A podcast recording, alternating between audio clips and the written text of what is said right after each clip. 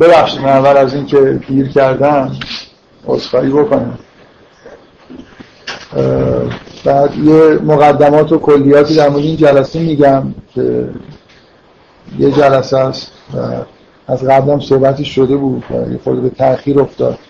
بعدم سریع وارد موضوع بشیم که خیلی وقت کم این مقدمه هم بگم که این طبق همون چیزی که تو اون جلسات قبلی گفتم قرار اینه که تو این جلسه درباره سوره روم صحبت بکنیم و همین یه جلسه هست و خب من معمولا همچین کاری نمی کنم همیشه هم میگم مخالف با اینجور کارا هستم که آدم بیاد یه چیزی رو همینجور ناقص و مثلا کوتاه صحبت بکنه مثل اینکه یه چیز خوبی خورده ممکنه به اصطلاح ضایع بشه. معمولا هر چیزی که می‌خوام صحبت کنم میگم حداقل 7 جلسه طول می‌کشه.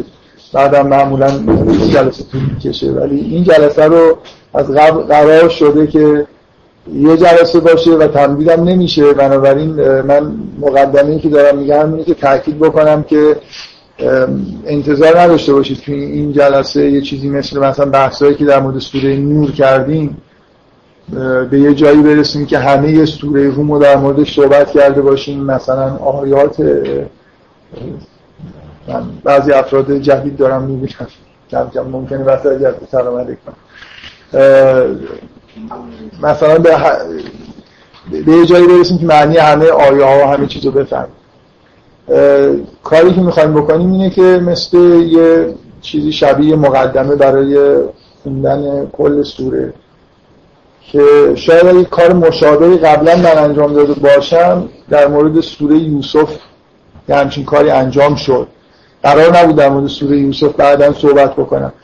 جلسه انتهای اون اولین دوره‌ای که صحبت می‌کردم یه جلسه محتوای کلی داستان یوسف رو گفتم. بعد تصمیم گرفتم 14 جلسه وارد جزئیات شد. یعنی تو اون جلسه که کلیات گفتم خیلی از جزئیات فکر می‌کنم معلوم نبود یا استدلالا ممکنه بعضی دقیق نبود بعدا رو متن دقیق تر استدلال کرد بنابراین انتظار این شکلی از این جلسه نداشته باشید. در قراری که این جلسه همین یه دونه جلسه باشه و تموم میشه و چرا در مورد چرا سوره روم انتخاب شده واقعا یه دلیل واقعیش اینه که من متوجه شدم که چند نفر به طور کاملا مستقل دارن سوره روم می‌خونن. اومدن از من سوالایی کردم و طبعا من حداقل با یکیشون که داشتم صحبت می‌کردم احساس کردم یه ایدهی به ذهنم رسید که میشه یه جوری یه جلسه یه چیز خوبی در مورد سوره روم گفت. من کاملا منکر این هستم که در مورد اکثر سوره قرآن میشه یه جلسه حرف خوبی زد. بکنم بیشتر آدم ها گمراه میشن اگه یه جلسه صحبت بکنید تا اینکه مثلا شما سوره روم اگه اون جلسات گوش کرده باشید فکر می‌کنم تو جلسه سوم چهارم با اینکه من خیلی سریع هم داشتم سعی می‌کردم پیش برم نزدیک شدیم به اینکه شاید محتوای اصلی سوره این باشه. مثلا سوره نور حداقل دو تا تم متمایز داره که یه جوری هی با هم دیگه دنبال هم دیگه میان و تلفیق میشن. بنابراین حرف زدن کلی در مورد یه خود تصور بکنید خودتون در مورد سوره نور اگه گوش کردید بهشون بخواید اون حرفا رو توی یه جلسه بزنید میشه گفت. چیز خوبی در میاد. میشه خود چیزایی. همیشه میشه کتاب هزار صفحه‌ای رو در ده صفحه خلاصه کرد. ولی چیز خوبی واقعا در میاد به نظر من اینجوری نیست. ولی امیدوارم در مورد سوره روم چیز خوبی در بیاد. یعنی من حداقل احساسم این بوده که میشه یه جلسه یه چیز خوبی در مورد سوره روم گفت. و نکته بغیر از اینکه چند نفر اومدن و من این تصمیم رو گرفتم دلیل واقعی اینه که خود سوره روم فکر کنم ویژگی داره که یه جوری یه حالت خطی داره. یعنی یه مسئله توش مطرح میشه و بعد کم کم اون مثلا جواب داده میشه. بنابراین شاید برای ذهن خطی ما خیلی فهمیدنش و صحبت کردن در موردش راحت باشه. خب این مقدمه در مورد اینکه جلسه اصولا شأن نزولش چیه و بکنم همه کسایی که توی تک جلسه ها شرکت کردن قانون رو می‌دونن که توی تک جلسه ها سوال کردن ممنوعه من میل دارم که تک جلسه بعد خودم حرف بزنم. آخرش سوال بکنید. برای اینکه واضحه که احساس کم بوده وقت می‌کنم و نهایتش این که یه چیزی نمی‌فهمید اشکال نداره. اگه آخرش هر چقدر بخواید سوال بکنید در تا وقت اذان مشکل نیست. خب بذارید من در مورد خود سوره روم شروع بکنم یه چیزای کلی بگم در مورد اینکه سوره روم مثلا به چه چیزی شهرت داره چند تا آیه معروفی که توی سوره هست توی خود در موردش حرف بزنیم و بعد وارد موضوع اصلی خود سوره بشیم. سوره روم خب یه شهرتش اینه که اخبار سیاسی توش هست و این اخبار جنبه پیشگویانه داشتن و یه جوری مثلا جزء معجزات قرآن حساب می‌کنن مسلمان ها که خداوند وقتی که این سوره نازل شد موقعی بود که ایران روم رو شکست داده بود و اخبار سیاسی که اینجا هست برخلاف اخبار تلویزیون یه مقدارش اخبار اتفاقی که افتاده یه مقدار اخبارش اتفاقی که قرار بیفته. مثلا در ظرف هفت سال بعد از نزول سوره روم حالا احتمالا حدود هفت سال اتفاقی که اینجا پیشگویی شده افتاد و روم ایران رو شکست. بنابراین همونجوری که سوره روم از اسمش پیداست به هر حال آدم وقتی حرف سوره روم می‌زنه احتمالا اولین چیزی که یادش میفته این پیشگویی ابتدای سوره است. چیز دیگه ای که سوره روم هر کسی بخونه به وضوح نظرش جلب می‌کنه این مجموعه ای از آیات هستن که با واژه با ابتدای و من آیاتهی شروع میشن که شاید تو قرآن به این شکل سابقا جای دیگه وجود نداشته باشه که یه تعدادی از آیات پشت سر هم به این شکل با سراحت آیات مثلا خداوند رو متذکر بشن. همه شما تو درسای دبیرستانیتون با این آیه فطرت آشنا هستید که خیلی ازش معمولا تو بحثای دینی استفاده می‌کنن. از یه جهتی شاید معروف این آیه سوره روم هست. یه آیه در مورد محیط زیست توی سوره روم هست که خب با توجه به اوضاع محیط زیست در دنیا اینم می‌تونه آیه ای باشه که حالا کم کم معروف بشه که میگه زهر فساد فی البر و البحر و اگه الان نازل می‌شد جبر رو هم احتمالا ذکر می‌کردن. اون موقع انسان ها دستشون فقط به زمین و دریا رسیده بود که خرابکاری بکنن. الان دیگه جبر کره زمین آمریکایی ها کم کم فضا رو مثلا دارن آلوده می‌کنن. اینکه بشر آلوده کننده همه دنیاست برای در این سوره یه آیه جالبی در این مورد هست. ما فکر می‌کنه که الان اینطوری شده. به نظر میاد مسئله خیلی سابقه تاریخی داره. در حال بشر زمین و دریا رو در اون موقع به آلودگی هایی کشیده. حالا اینکه این معنیش یه جور آلودگی مثلا ظاهریه یا آلودگی معنوی و این حرف هست در حال فکر می‌کنم شامل آلودگی ظاهری میشه. خب قبل از اینکه باز وارد بحث اصلی خود سوره بشم می‌خوام یه اشاره بکنم به ابتدای در واقع شروع یه مقدار عجیب این سوره. که من قبلا هم چند بار در مورد سوره های دیگه این تذکر دادم. کلا یه خورده به شروع سوره ها دقت بکنید. چقدر مثلا به این دقت بکنید که توی این سوره های قرآن چقدر شروع های متنوع وجود داره. و من بارها در مورد سوره های مختلفی صحبت می‌کردم. اینو گفتم که آیات ابتدایی سوره مثل آیات انتها انتهای سوره آیات مهمی هستن. اگه بخواید کل مفهوم سوره رو در واقع درک بکنید توجه کردن به محتوای ابتدا و انتهاش مهم. اینکه این سوره مثل اخبار سیاسی تلویزیون شروع میشه یعنی یه خبر سیاسی رو اعلام می‌کنه که رومی ها شکست خوردن و بعد میگه که مثلا به زودی پیروز میشن. کلا این آیات یه جوری عجیبه دیگه. تکان دهنده است. مثل اینکه آدمو پرت می‌کنه وسط یه محتوایی که انتظارش نداره. شروع های قرآن تنوعش مثلا من همیشه این مثال می‌زنم. یه سری سورا با سوال شروع میشن. مثلا هل عطا الانسان هینو من الدهر لم یکن شیئا مذکورا. خب خیلی متداول نیست شما با ما ما معمولا این متن داریم می‌نویسیم چجوری چیکار می‌کنیم؟ خیلی آروم یه مقدمه ای می مثلا یه کل همین کاری که من دارم می‌کنم یه کلیاتی مثلا میگیم بعد کم کم سعی می‌کنیم بگیم که کانتنس چیه بندی رو میگیم. مثلا شما یه تست دارید می‌نویسید باید حتما بندی داشته باشه introduction بگید اینکه یه دفعه یه موضوعی رو به صورت سوالی بذارید من یه شروع خیلی جالب یادم قبلا بهش اشاره کرده باشم یا نه. سوره انفاله سوره انفال اینجوری شروع میشه.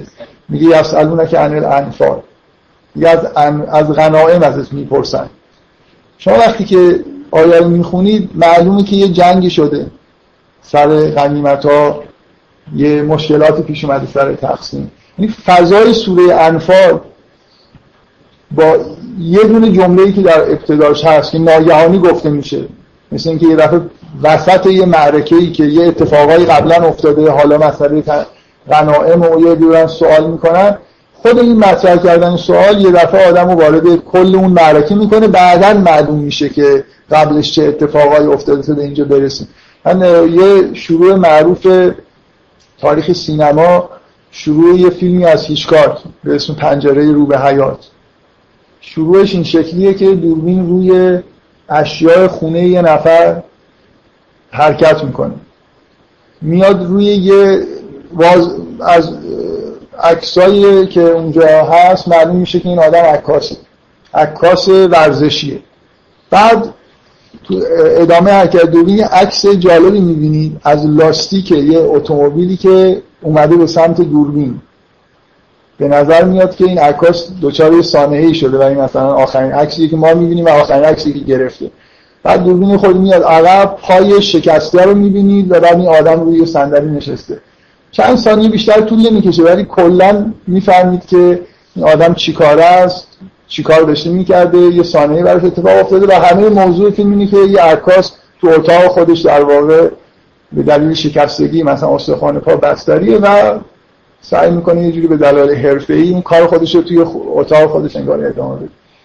این مثلا شروع سوره انفال خود اینجوریه یعنی اولین سوالی که می‌کنه شما کل فضای سوره رو دیگه می‌فهمید. جنگ شده غنائمی هست اختلاف یعنی این دنیا طلبی که وجود داره مشکلاتی به وجود اومده بعدا وارد فضای خود محتوای سوره میشه.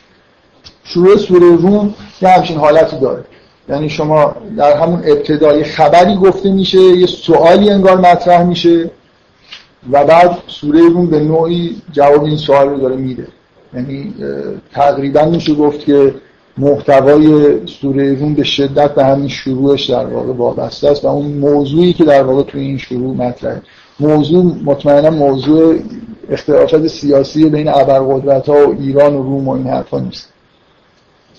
خب بذارید من بحث به اصطلاح محتوایی رو شروع بکنم. خودی که دیر اومدم ولی ممکنه وقتم این کم بیاریم ولی این جلسه رو به حال طبق قولی که دارم تمدید نمی کنم من قرار یه جلسه صحبت بشه. حالا هر چقدر که تونستم صحبت می‌کنم. بذارید من یه مقدمه یه چند دقیقه بگم. ممکنه یه خود طول بکشه. خودم شاید عجیب و غریب باشه که مربوط به بازی دیشب ایران عربستان میشه به نوعی. خب بذارید من می‌خوام این سوال مطرح بکنم که ما فرض کنید از دیدگاه آدم شیعه مثلا دوازده امامی خیلی معتقد داریم نگاه می‌کنیم. بزرگترین دشمنان ما در دنیا وهابی ها هست از آمریکا هم فکر می‌کنم بیشتر با ما دشمنی داره و ما همه هر دفعه میریم تو مسابقات ورزشی مخصوصا فوتبال که خیلی مهمه به طور طبیعی میبازیم. و می‌خوایم بریم جام جهانی اونا میرن و من این سوال رو گاهی از مردم این ابهام میشنم که ما که مثلا اهل حق و مثلا چی اگه ما واقعا بر حق هستیم اونا هم اینقدر موجودات مثلا بدی هستن پیروان سرسخت مثلا عمر هستن ما پیرو علی هستیم اونا چجوری این اتفاق میفته چطوره که ما همش تو مسابقات ورزشیمون مثلا به اینا میبازیم این همه دعا می‌کنیم نظر می‌کنیم مثلا از ائمه کمک می‌خوایم ولی هیچ فایده ای نداره بازم میریم. و حالا مسابقه هم می‌کنیم خیلی خوشحال میشه خب چی میشه گفت در جواب این سوال؟ خب فکر یه جواب استاندارد اینه که آخه فوتبال که اصلا اهمیتی نداره. یعنی در واقع اشتباه اینه که چرا داریم فکر می‌کنیم که مثلا باید فوتبال هم ببریم. یا میشه یه جواب استاندارد دیگه گفت که خب ما اونجوری که باید مثلا شیعه واقعی نیستیم. اگه شیعه واقعی بودیم بعدا این اتفاقا نمیافتاد. یا یه جواب استاندارد دیگه این که خداوند داره ما رو آزمایش می‌کنه. ببینه واقعا مثلا ایمان داریم یا نه. خب این که فوتبال مهم نیست. خب ما چی مهمه؟ ما تو چه کاری غیر فوتبال حالا مثلا؟ مثلا علم مهمه تکنولوژی مهمه. اون که همش آمریکایی اصلا اینا مسیحی هن مثلا کافر هن اصلا ملحد هن سکولار هن. اونم که سکولار همه جای دنیا رو گرفتن. این که ما داریم آزمایش میشیم و آخر این آزمایش چجوری قرار تموم بشه. مثلا ما هی آزمایش از این 1400 سال فکر کنم 1390 سالش داریم آزمایش میشیم. همینجوری یعنی همیشه یه جورایی یه دوره حالا قدرت گرفتیم که اون دوره هم دوره بود که یه جورایی سکولار شده بودیم. خیلی حکومت های خلفایی که مذهبی نبودن قدرت داشتن. و اینکه نمی‌دونم ما شیعه واقعی نیستیم دیگه از وهابی که بهتریم مثلا فرض کنید حالا خیلی خوب خیلی شیعه واقعی نیستیم یعنی اگه مثلا یه جوری حق و عدالت و این حرفا به نوعی در هر تو دنیا مطرحه دیگه ما مثلا از آمریکایی ها بدتر نیستیم دیگه. من فکر کنم آمریکایی ها از ما ما خیلی ایرادا داریم. من قبول دارم. جواب خوبیه که ما نباید انتظار داشته باشیم. خیلی جا موفق باشیم برای اینکه خودمون اسمن مثلا شیعه هستیم. خب من اگه وقت بود می‌گفتم دیگران هم اظهار نظر بکنم ولی همینجوری می‌خوام وارد مسئله بشم که چیزی که تو سوره روم مطرحه یه سوالی شبیه اینه. از فوتبال شروع نمیشه از چیز خیلی جدی شروع میشه. از تعادل مثلا قوای سیاسی دنیا اختلافایی بین دو تا ابرقدرت اون زمانی که برای مسلمان خیلی مهم بوده. مسلمان دوست داشتن که رومیا در مقابل ایران پیروز باشن. یه جورایی مثلا مشرکین مکه با ایران روابطشون بهتر بود. حکومت رومی که اینجا مطرحه حکومت بیزانس حکومت مسیحیه. در هر حال اهل کتابن یک تا پرستن. مسلمان ها یه جوری احساس بهتری نسبت به کنید ایرانی ها و این آیات هم از در تاریخی قطعیه که در زمانی نازل شده که مسلمان ها در شعر عبی طالب بودن اونقدر تحت فشار بودن که یه در فرستادن حبشه. میگن نزول سوره روم تقریبا مقارن با همون مهاجرت به حبشه است. و خب تو این شرایطی که اینقدر مشکلات داخلی مسلمان ها دارن این خبر هم بهشون رسید که ایرانی ها از رومیا بردن یعنی در جهان هم دو قدرت. حالا شما ممکنه بگید اینجا مال کوچینیا بود ایران مثلا دارم شکست. و این ابتدای سوره در واقع اینجوری این سوال در واقع مطرح سوالی که تو ذهن مؤمنین هست که چرا دنیا اینجوریه؟ اگه واقعا توحید درسته و همه قدرت دست خداست چجوری این اتفاقا میفته که اتفاقایی میفته که به نظر میاد با خواست خدا خیلی هماهنگ نیست؟ فوتبال و حالا فعلا الان در دوران, دوران مدرنه که ممکنه بهش ولی اگه چیز مهمی تو دنیا وجود داشته باشه به نظر میاد خب مثلا اینکه آمریکایی‌ها الان به همین جای دنیا مسلط هستن به نظر میاد نکته مهمی توی دنیاست. اینکه ما برای آزمایش پس دادن باید مثلا در یه همچین وضعی قرار بگیریم خب یا اینکه چون به اندازه کافی خوب نیستیم یه دفعه مثلا یه نیروهایی که خیلی به نظر اهریمنی می‌رسن دنیا رو در اختیار می‌گیرن به هر حال اینا سوال حداقل ایجاد می‌کنه.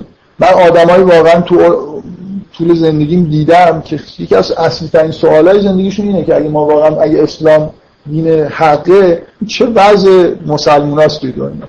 خدا به اینا چرا کمک نمی‌کنه؟ چرا دنیا دست کساییه که اصلا اعتنایی به خدا نداره.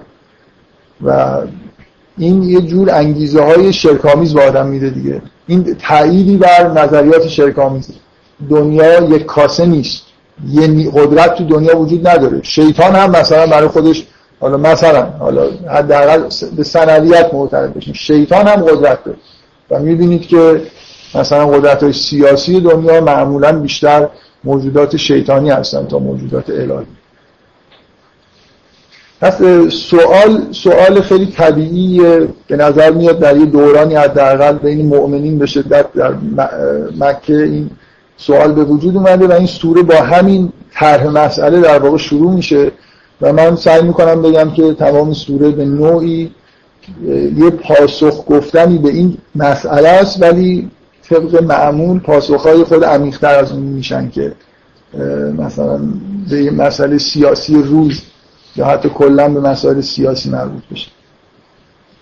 پس اینکه شروع سوره در واقع با طرح یه سوال و یه اشکال یه چیز در واقع پدیده شبیه پدیده عقاید شرکامیز شروع میشه چیز واضحی. چطور نیروهایی که الهی نیستن نیروهایی که تا حدودی حالا به هر بهتر از اونها هستن غلبه می‌کنن. و چرا اصولا تو دنیا غلبه با خداوند نیست؟ حکومت دنیا به نظر میاد بیشتر دست شیطان تا دست خدا. به سیاست نگاه می‌کنه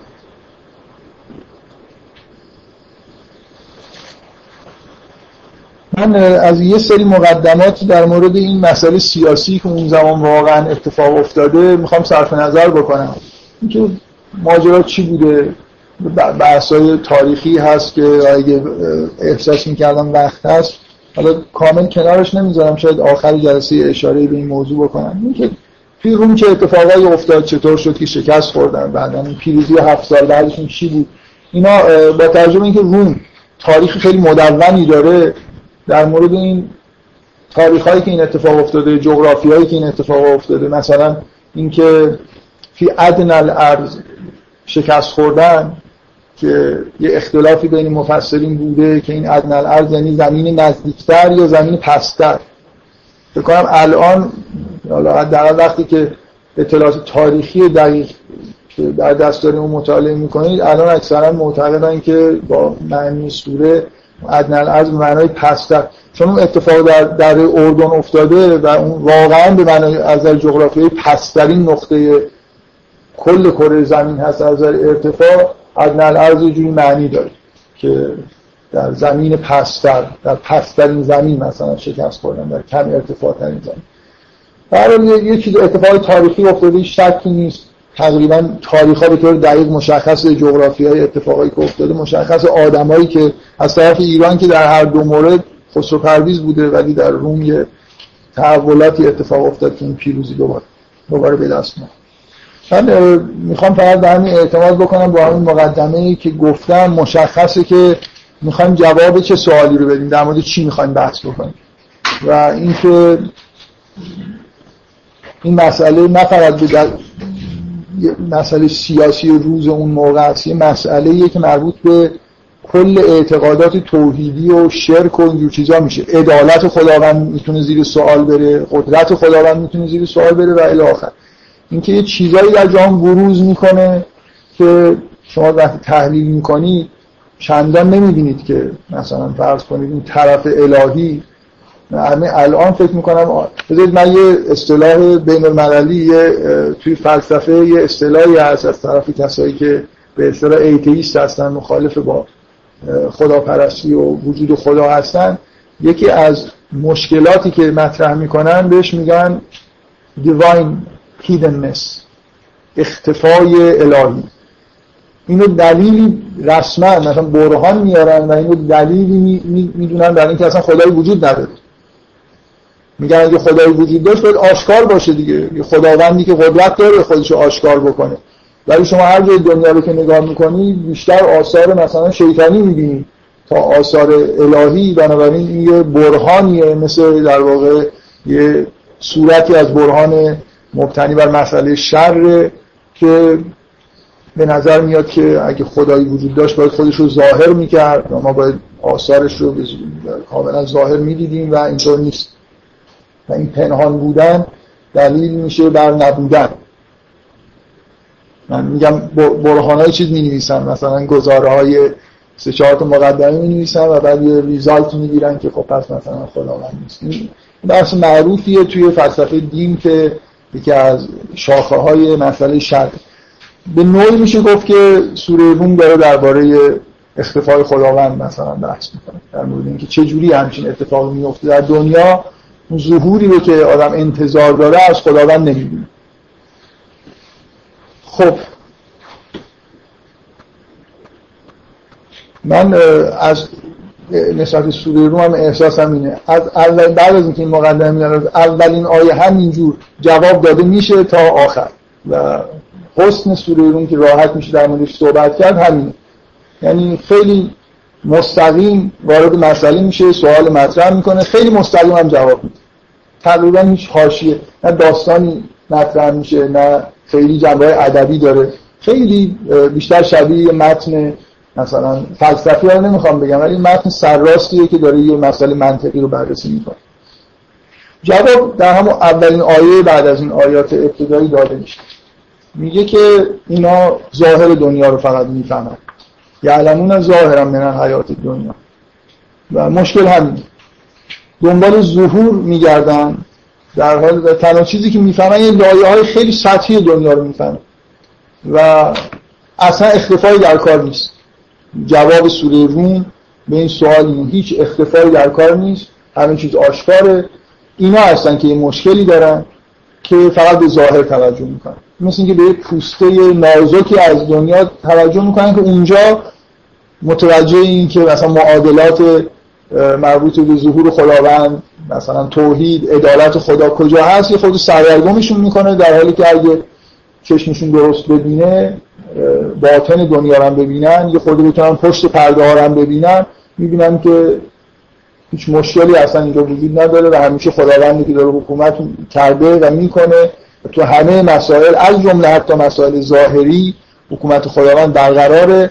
حالا منتها توضیح همینجور در ادامهش میاد که چرا اینطوریه که در ظاهر دنیا یه احساس اختفا مثلا می‌کنن برای قدرت و قدرت خداوند و عدالت خداوند و الاخر من اولین نکته این من آیات رو با تأکید زیاد میگم که شاید ایده این سخنرانی اصلا فهمیدن همین چند تا آیه اوله که بعدا یه جوری محتوای سوره اینجا بس پیدا می‌کنه. هم به این موضوع اینجوری فکر بکنیم اگه یه نفر من, من جمله فارسی الان به شما بگم که شروعش این باشه که این آدم ها ظاهر حیات دنیا رو می‌فهمند و از سه نقطه غافلند. تست کنکوره. چه گزینه ای جای این سه نقطه می‌ذارید این این آدم ها ظاهر حیات دنیا رو می‌فهمند و از یه جاخالی غافل. انتظار به چی بشنوید از باطن حیات دنیا میگه ولی چی میگه؟ اون از آخرت غافل همتون احتمالا شنیدید از در حال اگه یه خورده با متون عرفانی آشنا باشید حرفای عرفا. که آخرت باطن دنیاست. آخرت چیزی نیست که بعدا. اگه مثلا در قرآن به سراحت میگه که جهنم و محیطتون بالکافر نه اینکه در آینده اینجوری میشه همین الان اینا تو جهنم. در آخرت چیزی نیست به سراحت تو قرآن میاد بغیر از اینکه سرائر اون چیزایی که پنهان هستن آشکار میشن. یا اومد تبل از سرائر حق آشکار میشه. یه چیزهای آشکار میشه که وجود داره نه اینکه وجود نداره. یه چیزی در واقع در همین دنیا هست. آدمایی که به یقین رسیدن پشت همین زواهر دنیا که نگاه می‌کنن آخرت یه روایت معروفی هست که یه جوانی میاد به پیغمبر میگه که پیغمبر اینو می‌بینه تو یه حال خاصی میگه در چه حالی؟ میگه در حال یقینم. میگه می‌تونم بگم که کیا در بهشتن کیا در جهنمن. پرده ها از جلوی چشمم برداشته شده. دیگه فقط ظاهر دنیا رو نمی‌بینم باطنش رو می‌بینم و باطن دنیا همون چیزیه که در آخرت در واقع آشکار میشه. اینکه اونجا یه دادگاهی تشکیل بشه و بعد مثلا بر اساس پرونده ها هیئت منصفه حالا باشه یا با هیئت یه قاضی اونجا باشه و حکم بده و حکم آخرت اینجوری نیست. در قرآن سراحت داره که آخرت حقایق آشکار میشن. همون در واقع. اینجا به نظر من الان این نمونه واضحیه که جای سه نقطه در حالی که جای این هست که حرف از باطن دنیا حیات دنیا بزنه باطن حیات دنیا همون آخرت. و آخرت جایگز آخرت نقطه مقابل ظاهر حیات دنیا.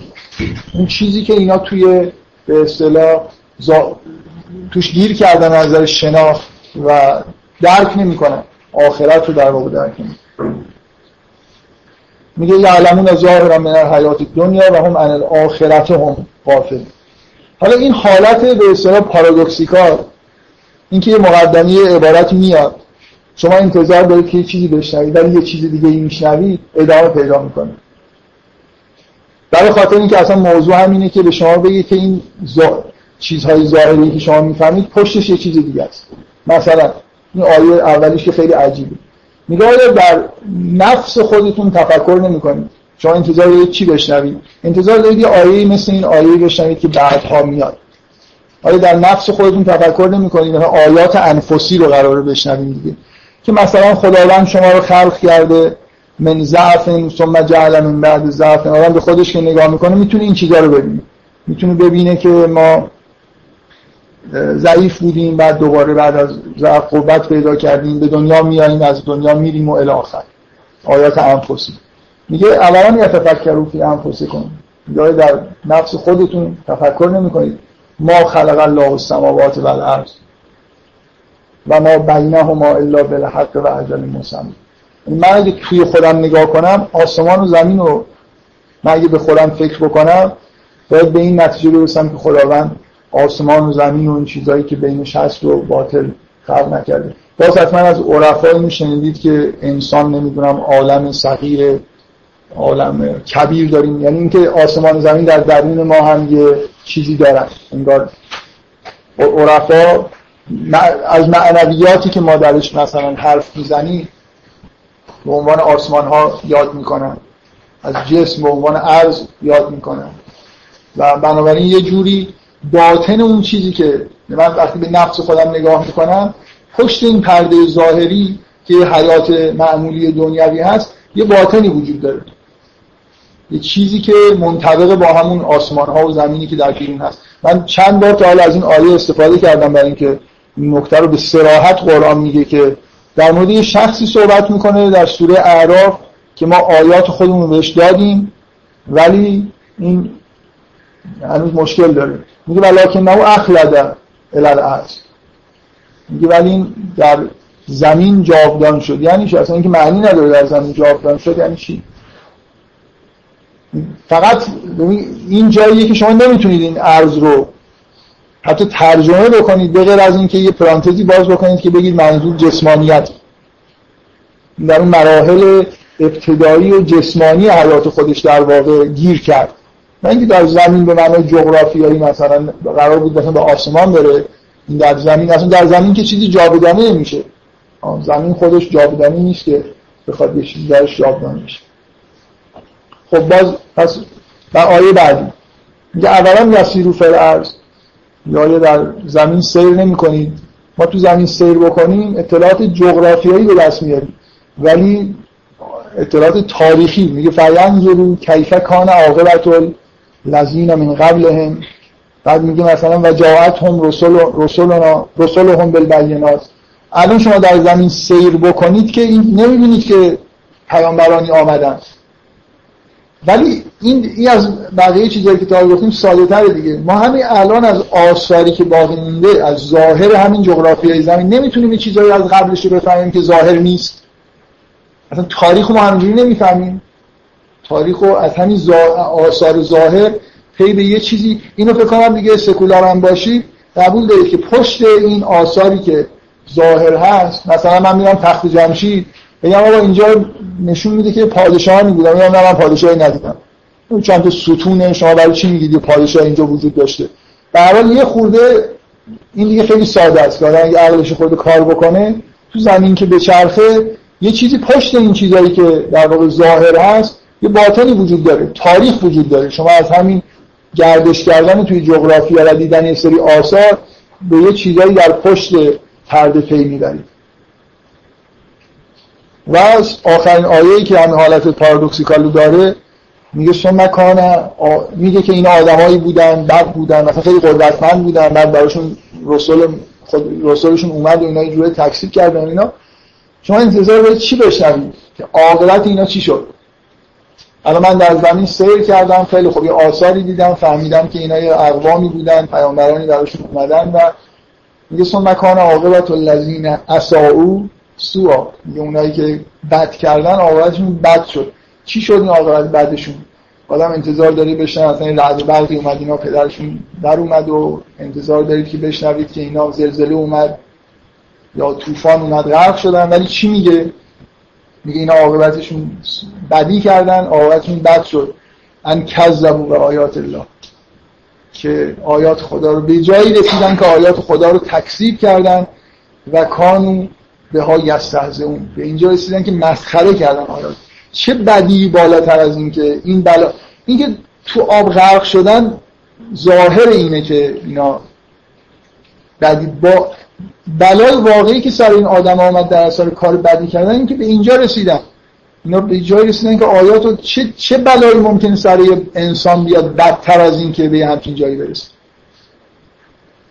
هر چهار تا آیه این اصلا اول که شروع میشه این ویژگی رو داره که یه مقدمه میگه شما انتظار دارید چیز دیگه ای بشنوید بنا به همون زواهری که بهش عادت داریم و یه چیزی پشت اون چیزی که واقعا وجود داره رو میشنوید و همش یه جوری شگفت انگیز از همه شگفت انگیزتر اینکه اولا یتفکروا فی انفسکم در نمی‌بینید ما این آسمان من در درون خودم نگاه کنم و بعد بفهمم که خداوند آسمان ها و زمین و اینا رو و اون چیزهایی که بین اینها هست رو به بالحق و عجل مسما خلق کرده و اینکه اکثر مردم به لقاء ربهم لکافر این مقدمه بعد از اینکه در جواب اون ابهامایی که تو ذهن بعضیا هست اینی که مشکل از خودتون. شما فقط و فقط یه چیز خیلی خیلی ظاهری از دنیا دارید می‌فهمید و اونقدر رشد نکردید و قوه شناختیتون قوی نشده که یه مقدار پشت این ظاهر رو ببینید. اگه جغرافیا رو می‌بینید از این آثار تاریخ رو هم ببینید. اگه به درون خودتون نگاه می‌کنید ببینید که خبرهایی. شما هم یه آسمان زمینی برای خودتون دارید. یه جسمی دارید و یه لیول های بالاتری دارید که طبقه طبقه بالای همدیگه قرار گرفتن. همون طوری که آسمان ها در اطراف زمین قرار گرفتن. اگه ظاهر دنیا رو می‌بینید ببینید که پشت اینجا یه آخرتی هست. آدمی که واقعا دید خوبی داشته باشه به یقین رسیده باشه همین دنیا رو که نگاه می‌کنه اون معادلات عادلانه آخرتی رو داره می‌بینه.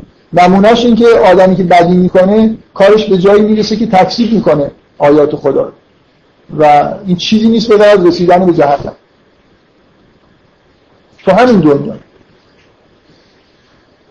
باز تاکید می‌کنم بارها این موضوع توی قرآن به سراحت بعضی یه چیز من خیلی مثال این مسئله حساسیت دارم. این چیزهایی رو که قرآن به سراحت میگه میگم بله یه تعبیر عرفانیه که بله آخرت دیگه سراحتی بیشتر از اینکه قرآن در این مورد داره که اعمالی که شما انجام می‌دید یه باطنی داره و همینه که در آخرت میگه مثلا لیر و اعمالم مردم اصلا بیرون میاد که اعمال خودشونو ببینن. ما در قیامت چی اتفاقی نمیفته غیر از اینکه این اعمالتون رو اینجوری که هست می‌بینید.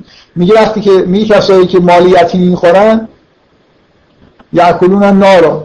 آتش دارن می‌خورن. اون دنیا وقتی که قیامت برپا میشه و حقایق در این, زا... این پوسته ظاهر یه جوری کنار میره.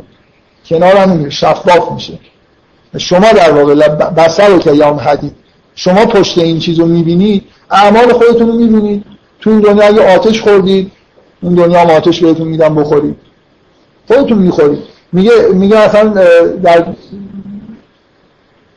چیز به اون چیزی که در جهنم میسوزه انسان ها هستن. سوختش سوخت جهنم هیزم نمیریزن شما رو بسوزونن.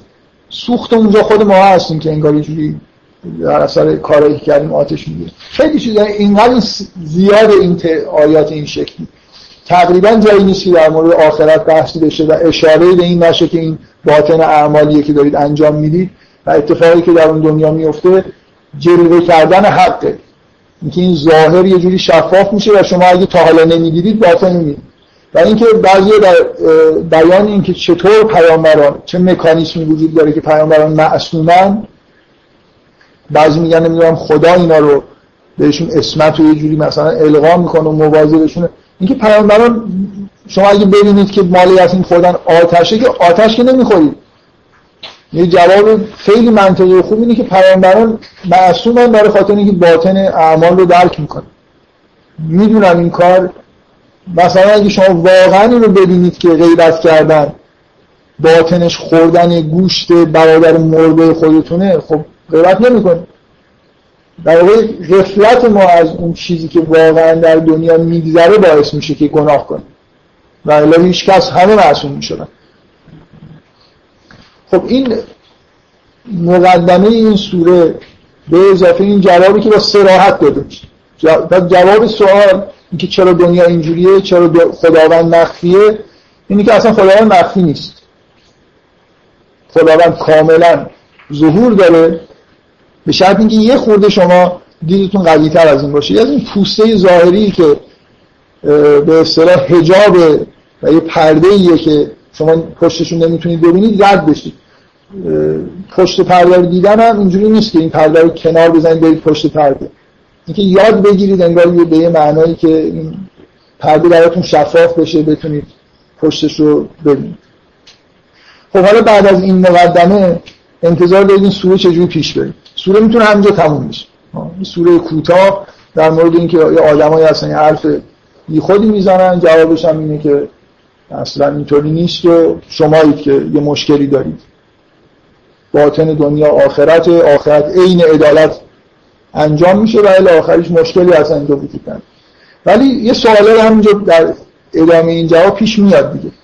یه سوال اینه که خب فرض کنیم من حالا اصلا چون آدم مؤمنی هستم قرآن قبول دارم و همه الان ما درون خودمونی که نگاه می‌کنیم آسمان زمین نمی‌بینیم دنیا هم که نگاه می‌کنیم به نظرمون خیلی آخرت رو نمی‌بینیم. مال یتیمم بخوریم هم نمی‌فهمیم که آتش خوردیم حالا چه برسه دیگران رو ببینیم که دارن می‌خورن و آخر. خب خیلی جواب دندان شکنیه ولی اگه یه نفر واقعا مؤمن باشه یه جوری به این به سوالای جدیدی می‌رسه که حالا چیکار بکنه؟ چه جوری میشه باطن دنیا رو دید؟ یا سوال این که چه چیزی باعث میشه که ما باعث شده که ما اینجوری شدیم که فقط ظاهر دنیا رو می‌بینیم؟ چرا این چیزای حقایقی رو که واقعا توی دنیا ادعا میشه وجود داره رو نمی‌بینیم؟ یا کم می‌بینیم حداقل؟ یه خورده یاد گرفتیم که تاریخ از رو جغرافیا بخونیم ولی یاد نگرفتیم که آخرت رو از دنیا تشخیص بدیم که چه خبره. بنابراین با اینکه جواب اون سوال داده شده ولی یه جوری جا برای بحث دار این سوره همجور ادامه پیدا می‌کنه.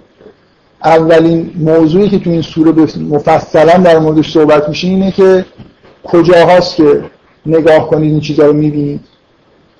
و بعد اینکه چجوری شده که شما از این به این وضع رسیدید که فقط ظاهر رو می‌بینید و باطن رو نمی‌بینید و الاخر باز تاکید می‌کنم این سوره خیلی نزدیک به همین چیزی که ما دوست داریم.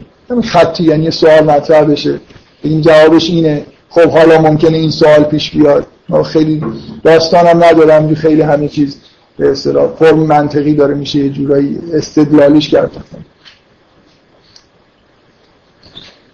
بذارید قبل از اینکه وارد اون فصلی بشیم که با آیاتی هست و من آیاتی و من آیاتی که در آیات خداوند میگه یه اولا اگه یک کلمه بخوایم بگیم که این سوره در مورد چیه سوره در مورد آیات الهی.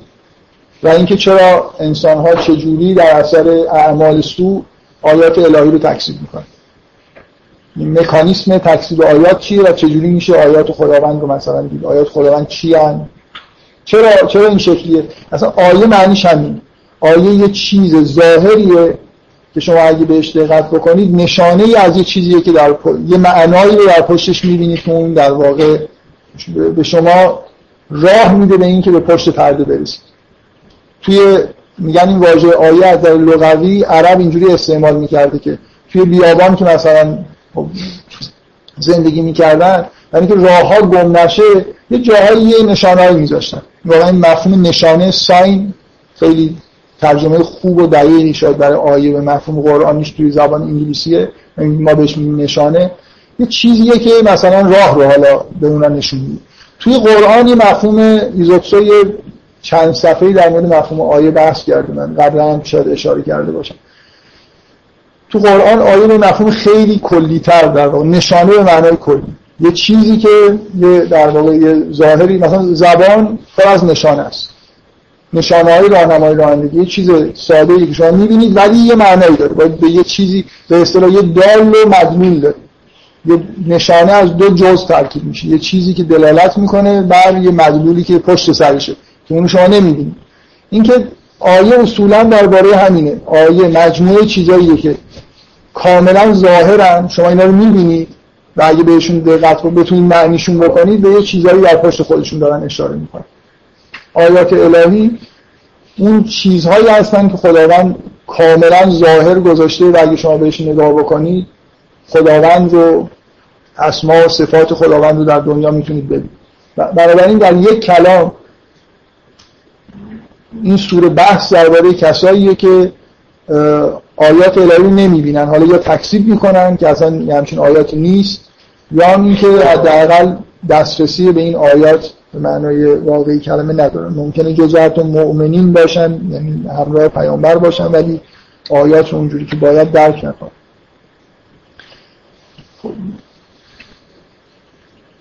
پس یه کلمه بخوام بگم که سوره به نظر می در چی داره بحث می‌کنه؟ درباره نه درباره اختفاء الهی چون این یه چیز در واقع اصطلاحی که معنی نداره. خداوند اصلا اختفا در جهان نداره همچین پدیده اتفاق نیفتاده.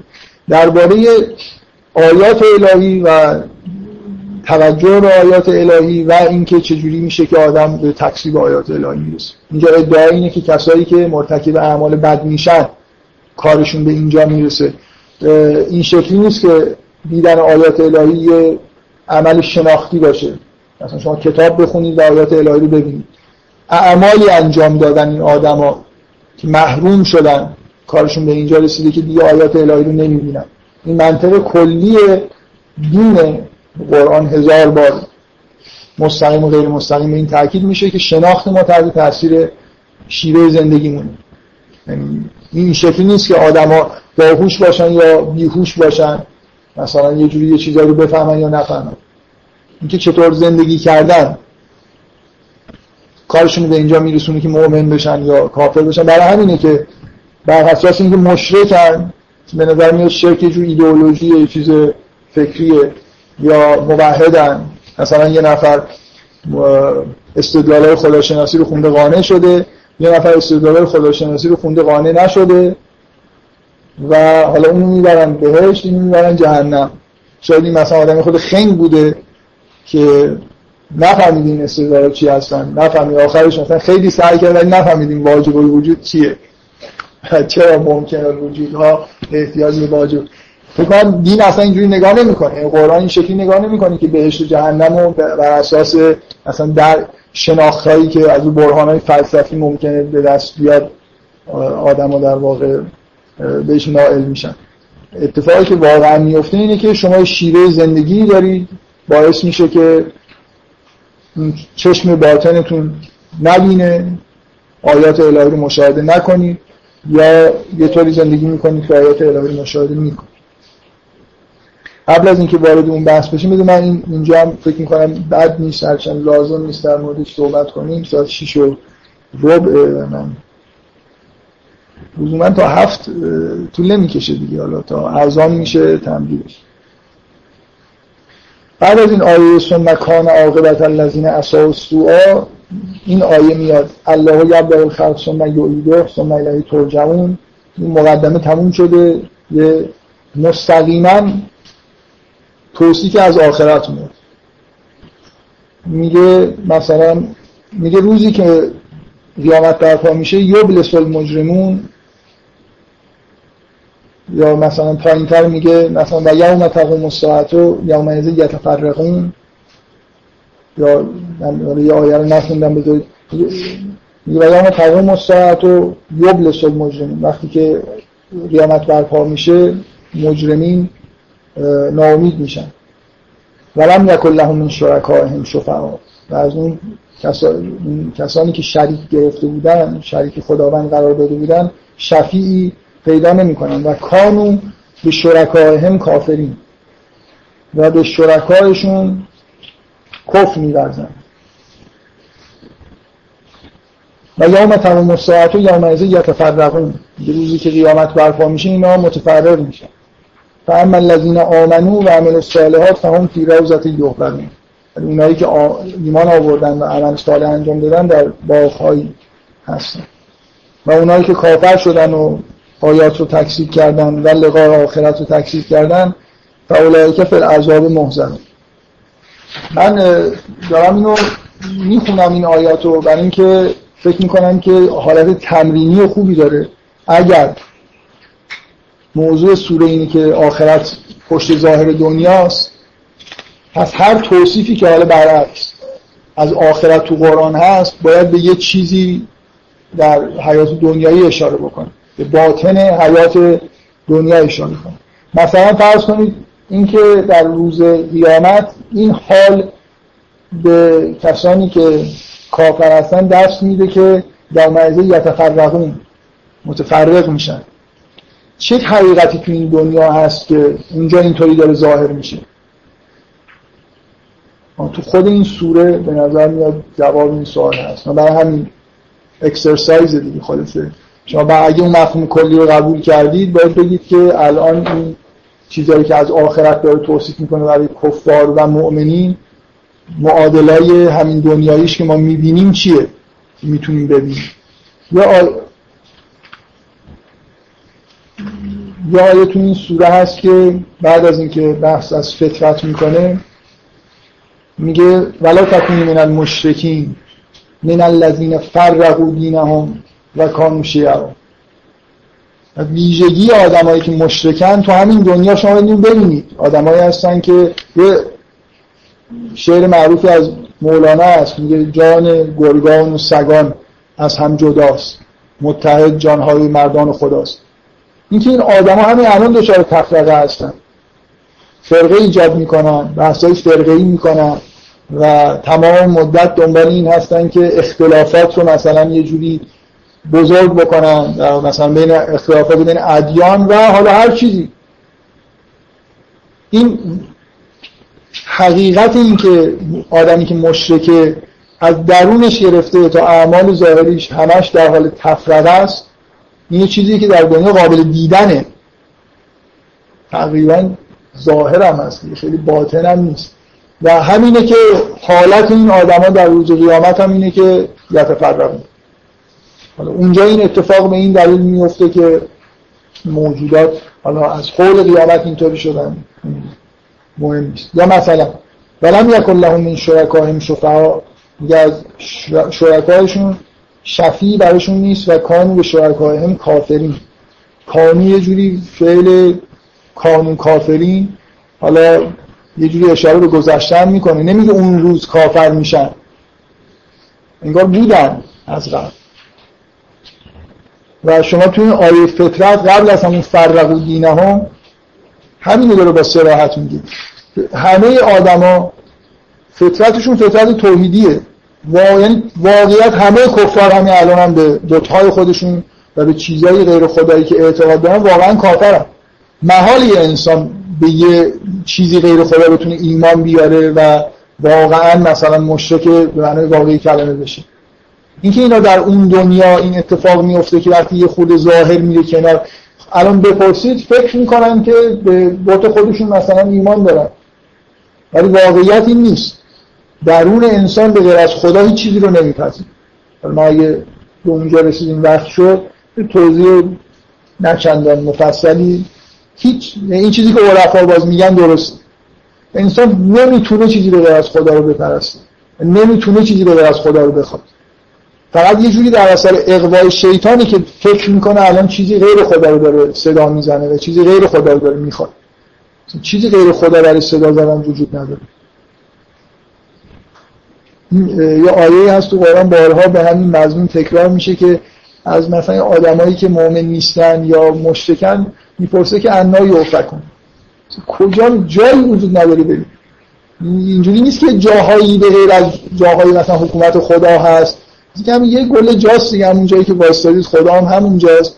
از این واقع این سوال سوال واقعیه که کجا دارید میرید هیچ جایی وجود نداره.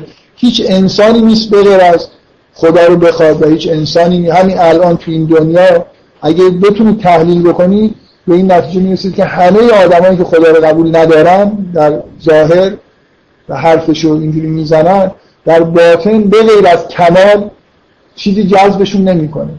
و اگه خداوند کمال مطلقه همه انسان ها در حال پرستش خداوندن در حال صدا کردن خداوندن. فقط یه جوری اقبال شدن و فکر می‌کنن که اون مثلا چیزی که در واقعا در خدا هست در چیز دیگه پیدا کردن بهش گرایش پیدا کردن. در واقع مثل اینکه تصاویر کج و معوجی توی آینه شکسته و در هم بر هم وجودشون افتاده که همون تصویر خداست. ولی اینا یه چیزای شکسته ای رو می‌بینن و فکر می‌کنن اینا چیز دیگه است و اون رو دارن میپرستن. من همینجور به عنوان مثال گفتم که این آیه که اینجا میاد این که مثلا کسایی که مؤمن هستن و عمل صالح انجام میدن در اون موقع فی روزت یحبرون صد درصد باید شما از این نتیجه بگیرید و همینطور هم هست که آدمی که مؤمنه و عمل صالح انجام میده همین الان در درونش در بهش داره زندگی می‌کنه. در صلح و صفا و حالت تسلیمی که در واقع توی انسان مؤمن هست و اینکه تعام رزق الهی دریافت می‌کنه معرفت به طور مداوم داره دریافت می‌کنه شما یه زندگی یه انسانی که عارفانه زندگی می‌کنه رو نگاه کنید عین یه آدمی که در از صبح تا شب در یه باقی داره میچرخه و داره از تعامی که اونجا از رزقی که اونجا هست بهره برداری می‌کنه. حالا اینا به شکل معرفت حالات خوبی که بهش دست میده تو این دنیا ظاهر میشه که شما نمی‌بینید شما درونش رو نمی‌بینید بیرونش رو می‌بینید ممکنه خیلی لاغر و پژمرده و آدم احساس کنه این چقدر آدم بدبختیه مثلا حتی دلتون به رحم بیاد بهش خورده مثلا سعی کنید غذا بدید. ولی واقعیتش اینه که در درونش خیلی پروار و سرحال. در همه توصیفایی که اینجا اومده به عنوان مثال من گفتم در سراسر قرآن هر توصیفی که از دنیا از آخرت هست چه بهشت جهنم در واقع داره در مورد حقایقی صحبت می‌کنه که توی همین دنیا متحقق شدن. یه آیه‌ای که با سراحت در مورد افراد بهشتی مثلا میگه که اینایی که در بهشت بهشون رزق میگه هر رزقی که بهشون میدیم اول سوره بقره است. میگن که ما قبلا او تو به این متشابه قبلا این چیز شبیه این رو تو دنیا که بودیم انگار تجربه کردیم.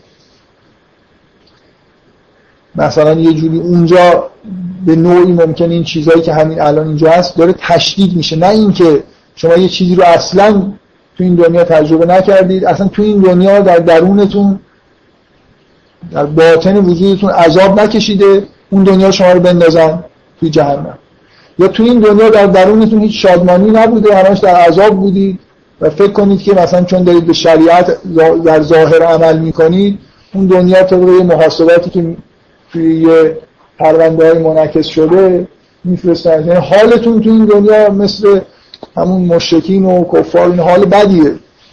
پر از مثلا یأس و بدبختی و این چیزاست ولی اون دنیا یه دفعه یه طبقه حکمی شما رو میفرستن و به قول آقای محمد جعفری بهتون پرتغال میدن همیشه چون خیلی حساسیت داشت که مردم فکر می‌کنن که بهش جایی واقعا باقی و میوه و پرتغال میدن.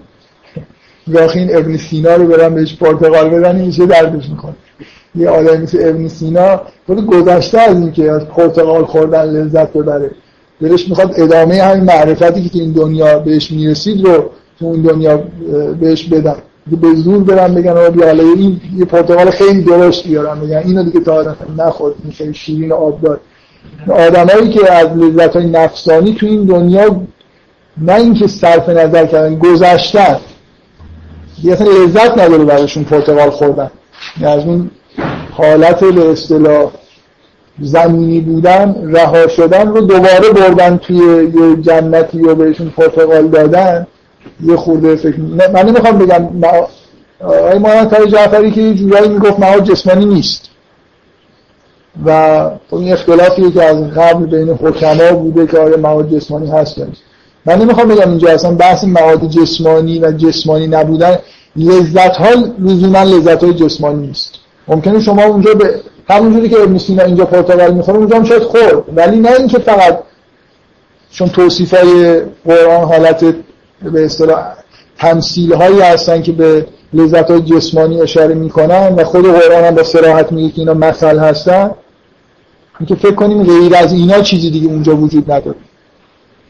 ادامه همون رشد و معرفتی که در درون افراد مؤمن هست در اونجا هم در واقع ظاهر میشه.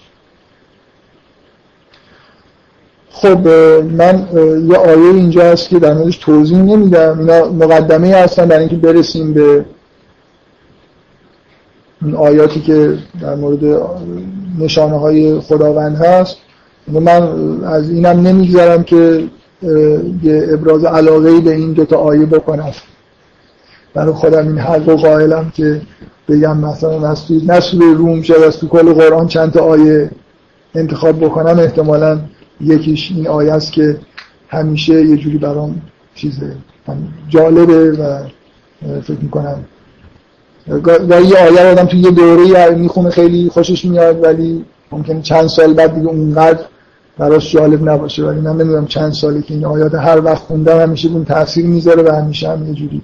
این آیاتی که میگه پس سبحان الله بعد از اینکه این حرفا رو می‌زنه این حرف حرفا یه جورایی توهین آمیزن دیگه.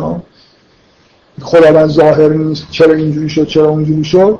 قبل از اینکه بحث ادامه پیدا بکنه یه آیات تسبیحی که مدام تو همه جای قرآن اینطوری هست که هر یه مدت یه بار یه آیاتی برای تسبیح و تنزیه خداوند میاد.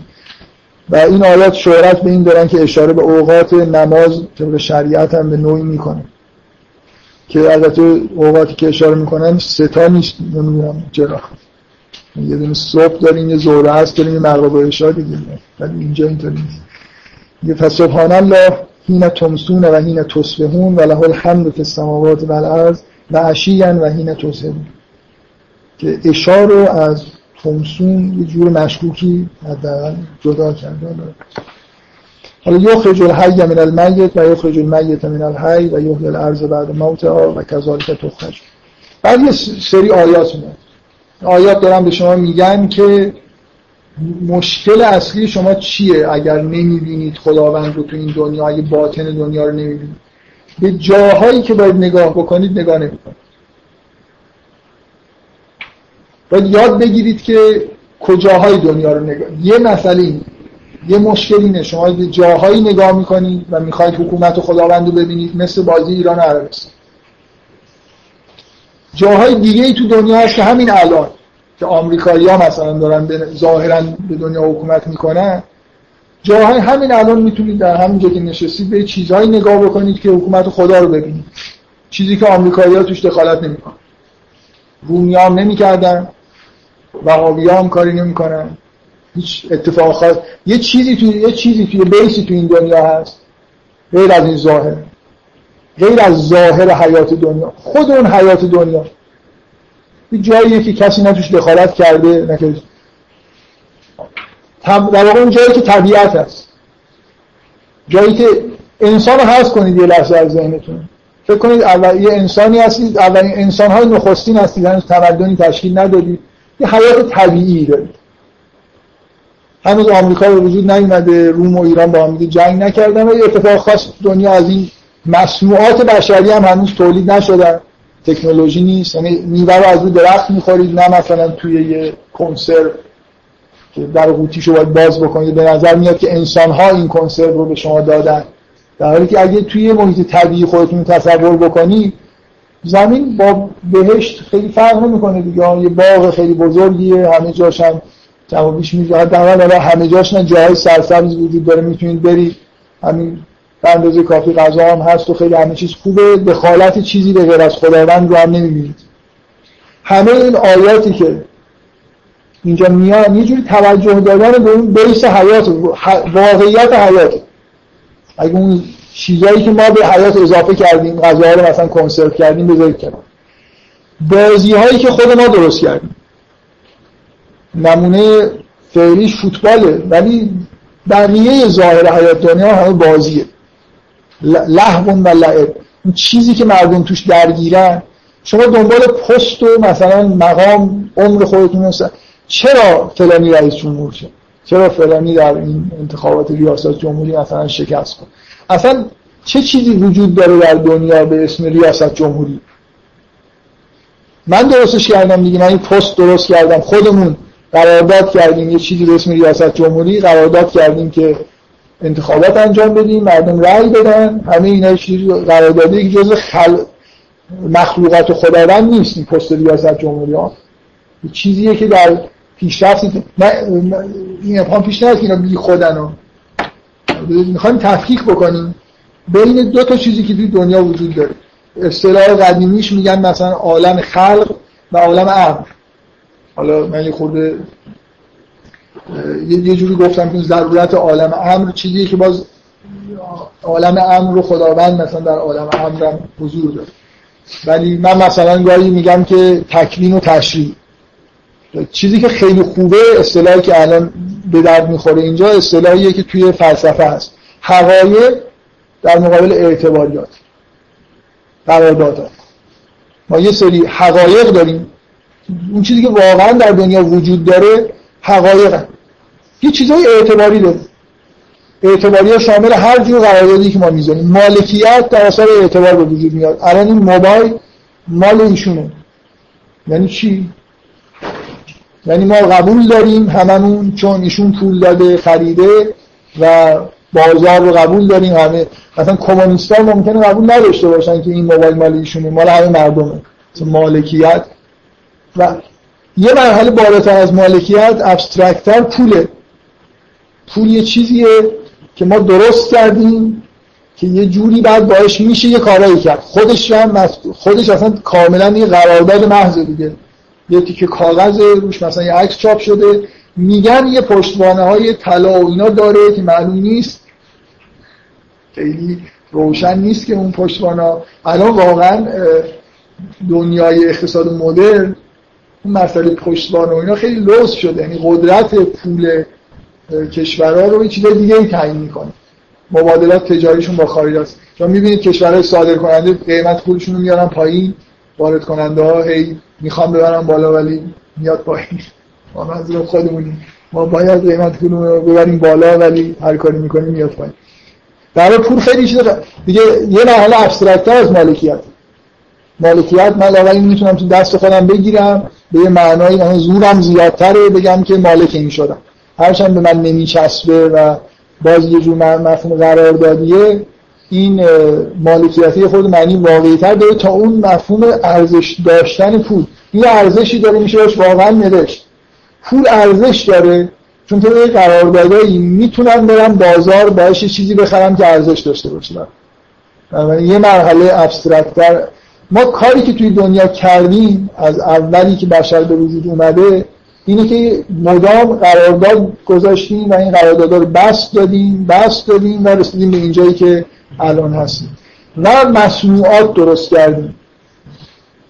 یه, یه مشکلی که ما رو دور می‌کنه از اینکه حقیقت رو ببینیم و اینکه در اعتبار زندگی می‌کنیم.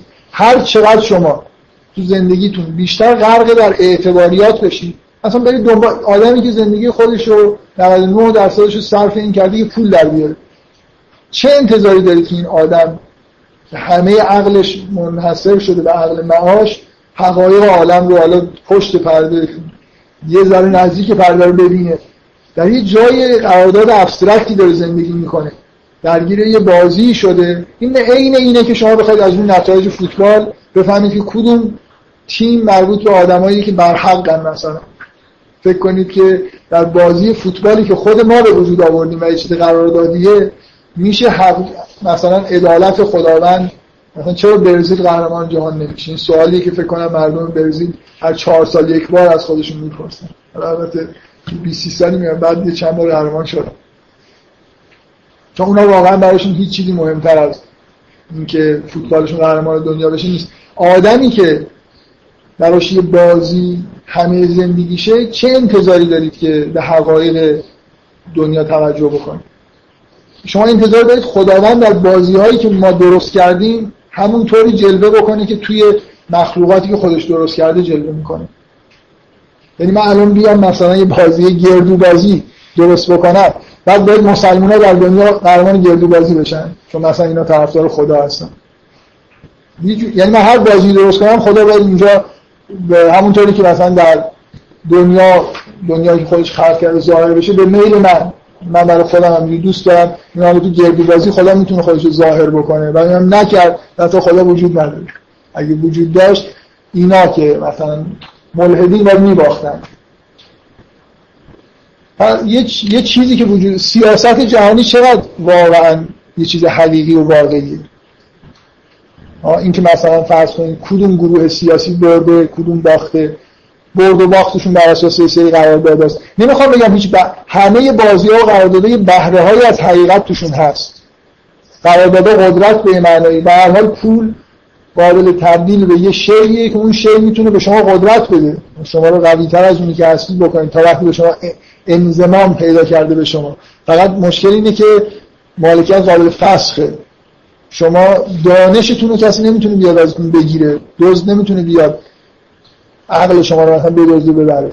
ولی مالکیت شما رو می‌تونه یه انسان دیگه سلب بکنه. پس یه مشکلی که وجود داره و تو این آیات شما دارید سعی می‌کنید مثلا تمرین بکنید به چی باید نگاه بکنیم؟ که همیشه توش خدا بوده همیشه هم هست و هیچ کس هم تا حالا توش دخالت نکرد.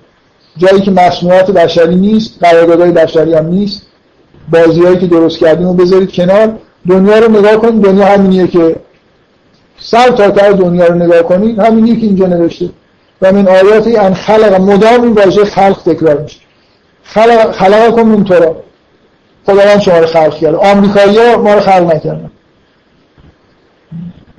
یا مثلا وهابی ها نمی‌دونم در خلق ما دخالت نمیشت و من آیاتی ان کن من تو و من آیاتی ان خلق لکم در رابطه اینکه زن و مرد به وجود اومدن اینکه رابطه عاشقانه بین زن و مرد ایجاد میشه کی دخالت کدوم قرارداد هست که این چیزا رو قرارداد کرده باشه؟ بخواد آمریکایی‌ها بیان مثلا اعلام بکنن که عاشق شدن ممنون کسی می‌تونه این یا اصلا زن و مرد مثلا دیگه زن و مرد الان یه جورایی الفی دارن زن و مرد سعی می‌کنن کنسلش بکنن همه یه جوری مرد بشن.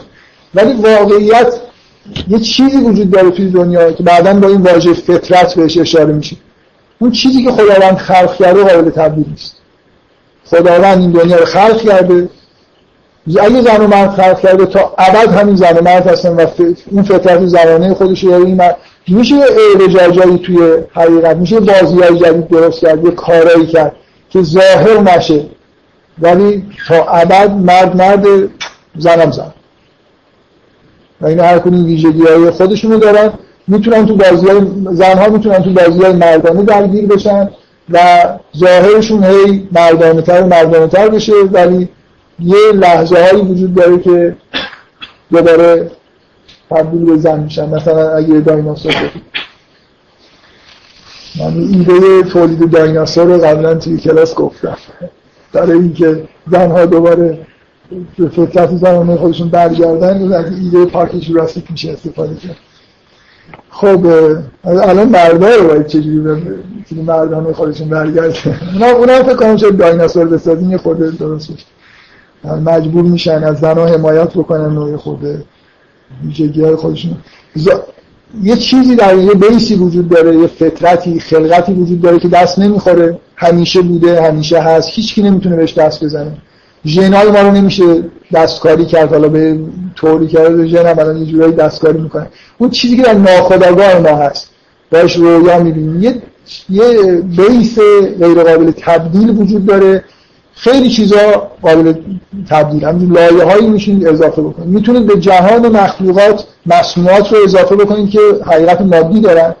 می‌تونید روی جهان مخلوقات قراردادایی بذارید بازیایی درست بکنید. زندگیتون رو به جای اینکه بیس زندگی اینه که شما میرید غذا حیاتون دیگه. دنبال رزقتون میرید رزقتون به دست میرید 5000 سال قبل مردم واقعا صبح از خونه بیرون و یخچال هم نداشتن باید می‌رفتن شکار می‌کردن یه چیزی برای خوردن پیدا می‌کردن. بنابراین فعالیت های حیاتی بخش عمده ای از زندگی مردم رو تشکیل می‌داد. ما الان ابتقاء رزق می‌کنیم ولی خیلی غیر مستقیم خیلی قرار دادیم. یعنی من میام یه کارایی می‌کنم پول به دست میارم یه آدم دیگه رفته شکار هم نکرده گوسفند و مثلا برای تربیت کرده اون آورده تو مغازه دلالی بوده یه آدم دست به دست شده خلاص من این پولو میدم یه مثلا گوشت می‌خرم. رابطه مستقیمی که با طبیعت داشتیم یه عالم مصنوعات و اعتباریاتی که این وسط گذاشتیم گم شده. ولی یه آدمی اگه خود عقل داشته باشه خلاصی داره شب اون گوشت گوسفند می‌خوره دیگه. ما الان چیز غیر از اون چیزایی که قبلا مردم میخوردن رو نمی‌خوریم. حالا یه خود تبخش تغییر بدین یه اتفاقای دیگه بیفته. به هر حال یه چیزی یه طبیعتی وجود داره. ما روی کره زمین زندگی می‌کردیم هنوز هم داریم زندگی می‌کنیم. خلا خلا کنیم از شما از انتون بشران تنتشون. این محیط زندگی ما همون جایی بود که همیشه هست. همون غذاها رو داریم می‌خوریم ولی خود پیچیده‌اش کردیم نحوه به دست آوردنشو. یعنی اگه شما به حیات به معنای واقعی کلمه نگاه بکنی از رزقی که می‌خورید از رابطه زن و مرد به دنیا اومدنتون مردنتون همه چیز مثل همون صد هزار سال قبل اگر انسان انسانی وجود داشته بیس حیات همونه. فطرت من هم همون فطرته. در ظاهر هر چی می‌شده هر چی که تمدن جلو میره ظواهر رو بیشتر تغییر می‌کنه و دور میشیم. یعنی یه عالم امری در واقع ایجاد میشه. ببینید تصور دینی اینه. ما یه عالم خلق داریم و یه عالم امری هم داریم که منطبق با این یعنی ما یه قوانین بشری داریم یه نوع زندگی تشریعی داریم که منطبق با همون فطرت ماست. ولی اینو می‌تونیم دستکاری بکنیم. عالم خلق رو خیلی سخت میشه دستکاری کرد. خیلی سخت. تا یه جاهای حق نفوذ داریم. این خوشبختانه دیگه الان همین علم جدیدی رو نشون داده که مهندسی به مثلا از یه لایه های پایین تر توی لیول های ساب اتمی که اصلا نمی‌رسه. شما کنترل نمی‌تونید بکنید. این آخرش دارن سعی می‌کنن کوانتوم کامپیوتر بسازن دیگه. اگه این حالا ساخته بشه که بعضیا میگن همین هم قابل مهندسی نیست دیگه لول های پایین ترش اصولا قابل مهندسی نیست. یه بیسی توی جهان وجود داره که بشر نمی‌تونه بهش دست بزنه. ژن میشه دستکاری کرد. یه چیزهایی رو میشه دستکاری کرد. ولی نه هر چیزی رو. یه قوانین جهان رو شما نمی‌تونید دستکاری بکنید جهان خلقت یه چیزهای ثابتی داره که من اصلا نمی‌تونم بهشون دست بزنم. ولی تا یه جایی تو عالم خلقت می‌تونم تغییر ایجاد بکنم. می‌تونم مصنوعاتی بسازم زمینه بکنم به عالم خلقت. مثلا این چیزهای تکنولوژی تو شهر زندگی بکنم. از صبح که پا میشم مصنوعات دست بشر رو ببینم از طبیعت دور بشم. ولی هیچ کدوم اینا هیچ, هیچ لازم نیست برای اینکه آیات الهی رو ببینید برید در طبیعت زندگی بکنید. هنوز دارید هوا رو نفس می‌کشید. همون خورشید بس صبح داره میاد شب میره ماه میاد میره. آسمان که همون آسمانه. حیات ما همون یه خورده پیچیده شده. اگه ما یاد بگیریم که به چی باید نگاه بکنیم که جایی که خداوند همیشه حکومت کرده و همیشه خواهد کرد دست آمریکا یا هیچ کسی دیگه هم بهش نمی‌رسه. فرق هم نمی‌کنه در دنیا هیچ اتفاقی در عالم خلق نمیفته که رومیا ایرانیا رو ببرن. یا ایرانیا رومیا رو ببرن چه برسه که دیشب عربستان از ایران می‌برد یا ایران از عربستان می‌برد. یه چیز بیس ثابتی در دنیا وجود داره که محل حکومت خداونده. این منتها حرفی نیست که در این ظواهر خداوند حکومت نمی‌کنه. نه اینکه من قراردادایی که گذاشتم و اون چیزی که مصنوعات من نمیشه توش خدا رو دید. سخته. یعنی اگه شما همش توجهتون به اینا باشه ممکنه یه آدم یه آدم عارفی مثلا یه پیامبری در زشتترین چیزهایی که در جهان هست و احمقانه ترین قراردادهای که تو دنیا هستن جلوه خدا رو بتونه ببینه. بعد از اینکه یاد گرفت که آیات الهی در دنیا ببینه. درسته؟ ولی اگه شما همش تو همون بازی ها گم شده باشید از اونجا نمی‌تونید شروع بکنید یاد بگیرید که مثلا جلوه اسماء الهی رو در دنیا ببینید مثلا در فوتبال. بیس اینه که از خلقت خداوند شروع بکنید. یاد بگیرید که آیات رو ببینید جای درست رو نگاه کنید. وقتی یاد گرفتید شاید بتونید تو زندگی روزمرهتون تو زندگی تکنولوژیک و قراردادیتون هم ببینید که اتفاق خاصی نیفتاده.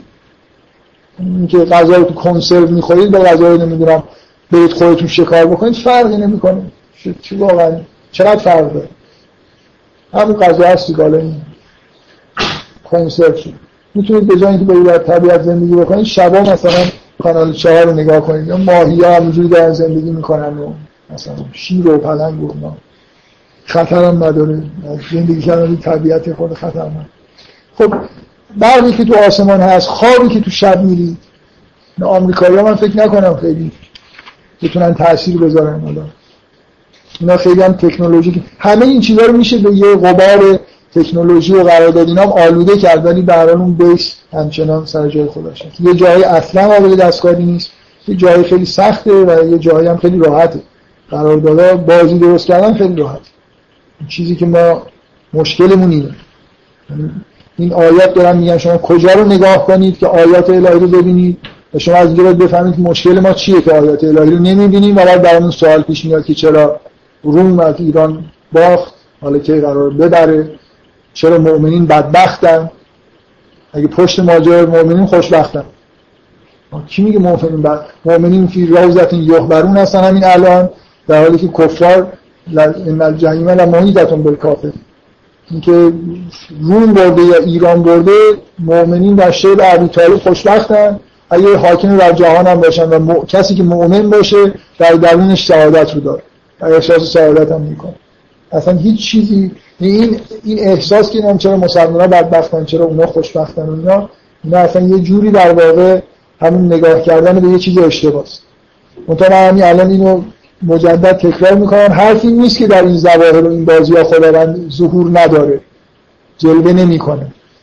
دیدنش سختن و اگه شما تمام فکر ذکرتون این چیزا باشه اون وقت ممکنه اصلا نبینید.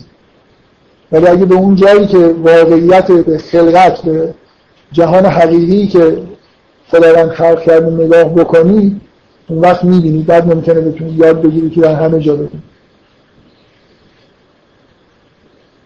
خب.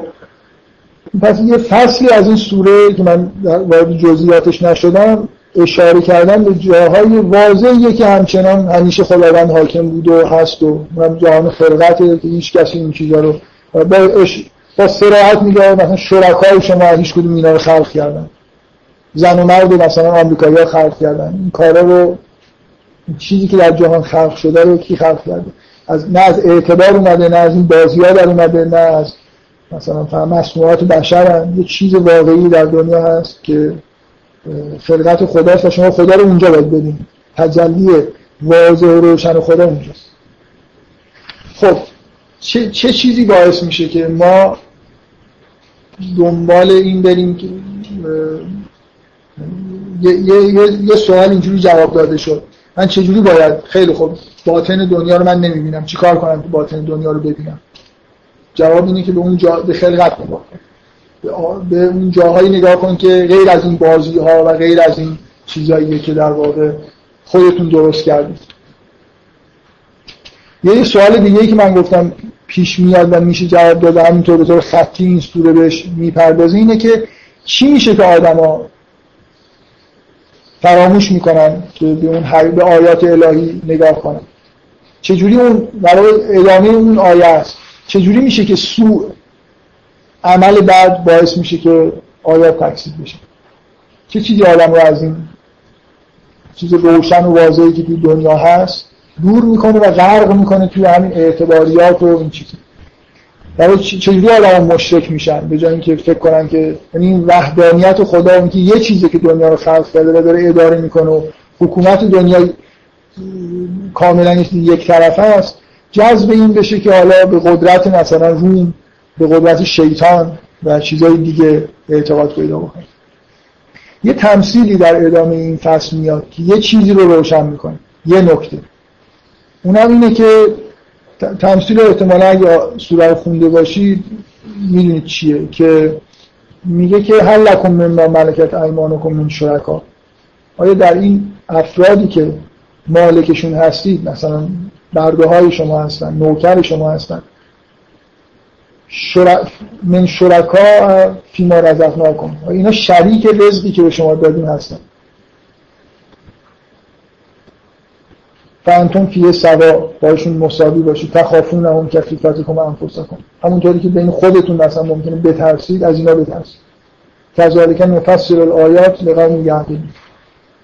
اینکه این, این تمثیل چه چیزی رو داره بیان می‌کنه؟ بلافاصله آیه بعدش اتفاقا اینجوری هم شروع میشه. بله تبع الذین بلکه مثل اینکه این آیه اینجوریه. و معلومه که اینجوری نیست. بلکه اینجوریه که مثلا شما باز احتمالا انتظار دارید بگید اینجوری که نه شما نمیترسید اینا رو بند میگه بعد تبع الذین ظلموا اهواهم به غیر علم. ما میل هایی که من در درونم هست من صاحب این میلا هستم یا این میلا صاحب من هستم؟ من باید از این میلا تبعیت بکنم یا اجزای وجود من باید تابع مثلا من باشه من, من, پادشاه مثلا وجود این امیال منم جزء وجود من هستن دیگه. من پادشاهم مثلا این میلا رو می‌تونم کنترل بکنم و سوارشونم. یا اونا سوار من هستن. میگه بله تبل از این ظلمو احواهم به غیره اینا که ظلم کردن اینا تابع احوا خودشون هستن. این احوا مثل برده های اینا هستن. مثل کسایی هستن که مثلا به شما دست دادن پا دادن و یه سری امیال دادن. مثلا به شما غریزه جنسی دادن حالا همون معنای اعتباری که وجود داره. اون در اختیار شماست شما در اختیار اینا هست اینایی که ظلم می‌کنن مشکلشون اینه. چرا مشرکن؟ این نکته من قبلا خیلی وقت یه بار گفتم منشأ شرک اینه. و اینجا اشاره خیلی واضحی به این نکته وجود داره.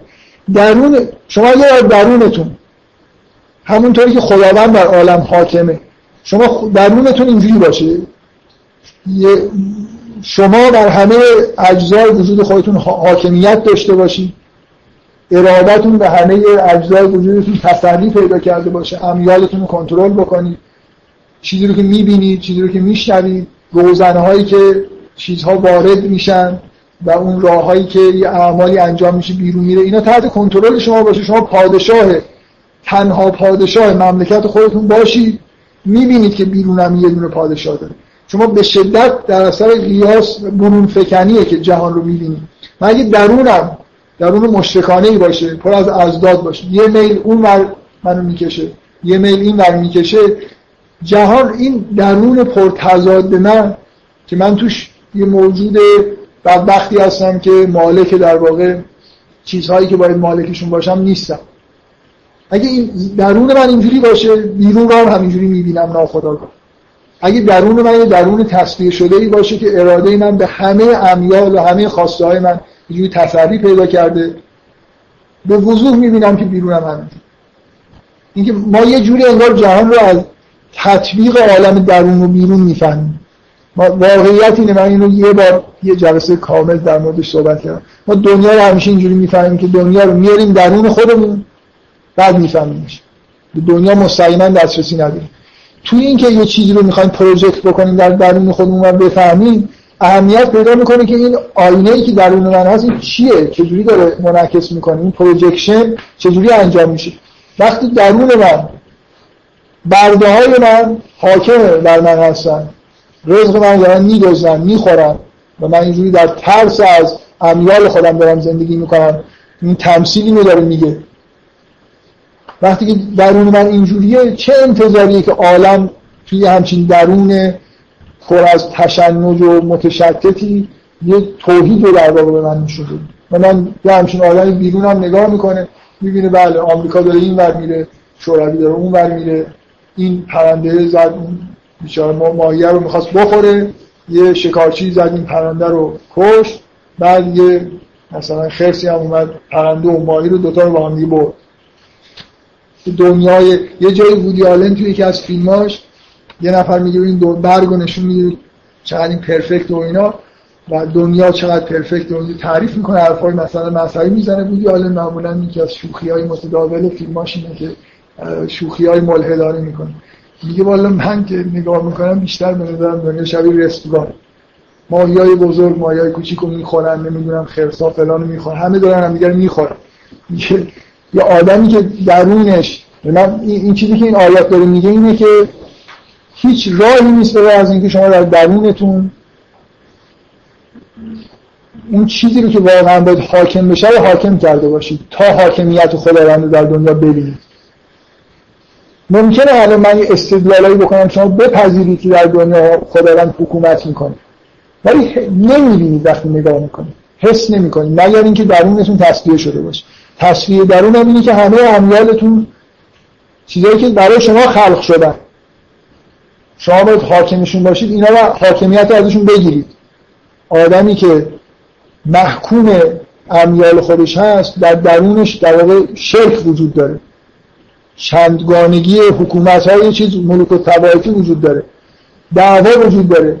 یه میل این سمتی رو می‌کشه هم می‌خواد بخوابه هم می‌خواد این فیلم رو نگاه کنه.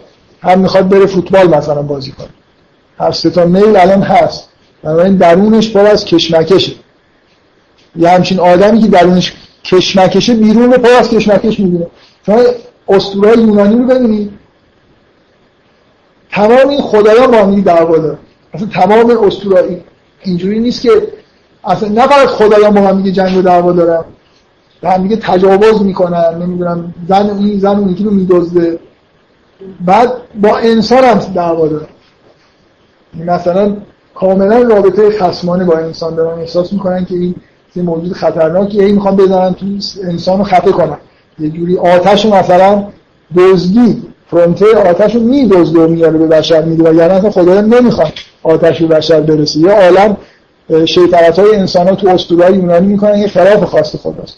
خدایان بیشتر در جهت سرکوب درون این آدمی که دنیا همچین داستانی ساخته یعنی به جای اینکه اون ثبات و آرامشی که در دنیا هست امنیت مطلقی که دنیا هست اینو حس کنه یه آیه تو قرآن هست میگه که اگر شما هدایت شده باشید هیچ کس نمی‌تونه به شما ضرر بزنه. اگه برای شما مهم نباشه که این اشیا مال شما هست پولتون رو بدوز چون چه جایی احساس عدم آرامش می‌کنید؟ امنیتتون به خطر میفتید چیزایی رو می‌خواید هی مثلا چنگ انداختید و می‌خواید اینا مال شما باشن. یا چیز اگه واقعا یه آدمی چیزی که داره یه آدمی درست به دنیا نگاه می‌کنه. این چیزی که تو دنیا مهمه اینه که شما هدایت شده باشید. چه چیزی ممکن این هدایت از شما بگیره؟ امنیت مطلق برقرار کفار بیان شما رو اذیت بکنن. بهتر. چقدر خوب. اگه فشاری از بیرون بدم بیاد من ایمانم رو حفظ بکنم که اصلا اینکه خیلی چیز میشن خیلی اوضاع. هر کار بکشن که دیگه اصلا هیچ چیزی دیگه فوست رو اول کرده مثلا. اگه اگه دلبستگی به این ظواهر دنیا نداشته باشم و اون چیزی که واقعا تو این دنیا مهمه اینه که من آدم خوبی باشم کار بدی نکنم و هدایت شده باشم. اگه به اینجا رسیده باشم امنیت مطلق تو دنیا برقراره. این این آیه قرآن میگه که هیچ ضرری به شما نمیرسونن کسایی که کافرن اگه شما هدایت شده باشید. شما هدایت بشید کی می‌خواد از شما یه هدایت بگیره؟ چجوری می‌خوام بگیرن؟ خب یه, یه چیز پس یه نکته اینکه چجوری اعمال سو چجوری اعمال من باعث میشن که من دوچار شرک بشم. اینکه وقتی من اعمالی انجام میدم درون من یه تغییر شکلای انگار داره میده که دیگه توحید رو به خودش نمیپذیره. این تمثیل اولین نکته ایه که در مورد اینکه چجوری تکذیب آیات در واقع اتفاق میفته نکته دوم که حالا جدای از این نکته هم نیست و بعدش من دیگه نمی‌خوام. آیه فطرت میاد تاکید روی این که شما یه فطرت و خلقتی در واقع در وجودتون هست که هیچ تغییری نمی‌کنه. در واقع یه ثباتی در دنیا هست که این تا ابد هم همینجوری میمونه. لا تبدیل خلق الله. و اینم در واقع فطرت ما فطرت واقعی اینه که ما مالک همه وجود خودمون هستیم و این قابلیت رو داره که توحید رو منعکس بکنه. توحید با خلقت ما سازگار. این آدمی که به توحید می‌رسه این عبارتی که از یوسف تو زندان میگه. ارباب متفرقون خیرون ام الله الواحد القهار واقعیت اینه که انسان وقتی در واقع براش بهتره که بنا به فطرتش فقط از عقل خودش تبعیت بکنه در واقع از خدا از حق تبعیت بکنه از خداوند تبعیت بکنه نه از این امیال متفرقی که اینو این ور می‌کشن. آدمی که مشرکه نه اینکه از بیرون دارن میکشنش درونش هم درونش اول اینجوری شده که بعدا بیرونش قبول کرد. زیر سلطه مثلا زور آدمای مختلف رفتیم آدمی که درونش در واقع عقل و حق حاکم باشه خداوند حاکم باشه و تابع امیال و این چیزای متفرق درون خودش نباشه منحرف نشده باشه چیزی که موحد میشه و این بهترین چیز یعنی با طبیعت بشر همین سال بشر اینجوری خلق شده که اینجوری باشه. دستش و پاش و واقعا آدمی رو تصور بکنید که دستش مثلا دستاش در کنترلش نیست پاش یه پاش این ور می‌خواد بره یه پاش اون ور می‌خواد بره. این زندگی نمیشه. زندگی خوب شما در درون خودتون نگاه کنید زندگی اینه که به همه اجزای وجودتون مت... مسلط بشه این در واقع چیزیه که با فطرت بشر در واقع سازگار. بچه بیرونیش اینه که به این شناخت برسید که همه دنیا در واقع توحیدیه بعد یه سری تصاویر میاد که این آدما بهشون آسیبی می‌رسه یه جوری میشن. دوباره خیر می‌رسه. آدمایی که از در واقع مطابق فطرتشون نیستن امیال و چیزای متفرق دارن زندگیشون هم همینجوریه یه روز اینوری میرن یه روز اونوری میرن. شر بهشون برسه یه جورن. حالات متغیر دارن. چند بار همین به اصطلاح تاکید میشه که ظاهر این آدما تو دنیا هم که نگاه بکنیم زور بهشون می‌رسه منیبی نیلد موحد میشن. دوباره رحمت می‌رسه مشرک میشن. من چیزای دیگه ای می‌خوام بگم که حالا این آیه رو در مورد شرح و تفصیل نمیگم. قرار نشد همه چیزا نکته ای که یه آیه اینجا هست. بذارید وارد این بحث بشیم. نکته دومی که خیلی مهمه یه جوری تابع این چیزیه که در واقع در ابتدا ازش صحبت کردیم. غرق شدن تو قرارداداست. یعنی اون امیال منحرفی که ما داریم نتیجهش اینه که ما تو بعضی از این قراردادها خودمون رو گم می‌کنیم. تو بارسترین قراردادها که خیلی به اصطلاح انگیزه مالکیت و پوله. من گفتم نگفتم بذارید الان بگم.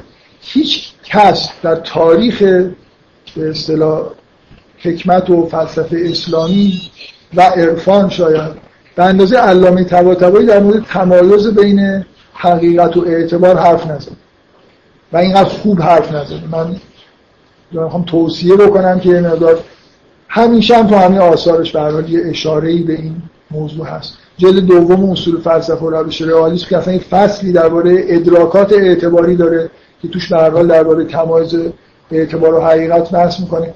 یه جزوه خیلی کوچیک و خیلی عمیق وجود داره به اسم ولایت نامه که ترجمه شده به فارسی.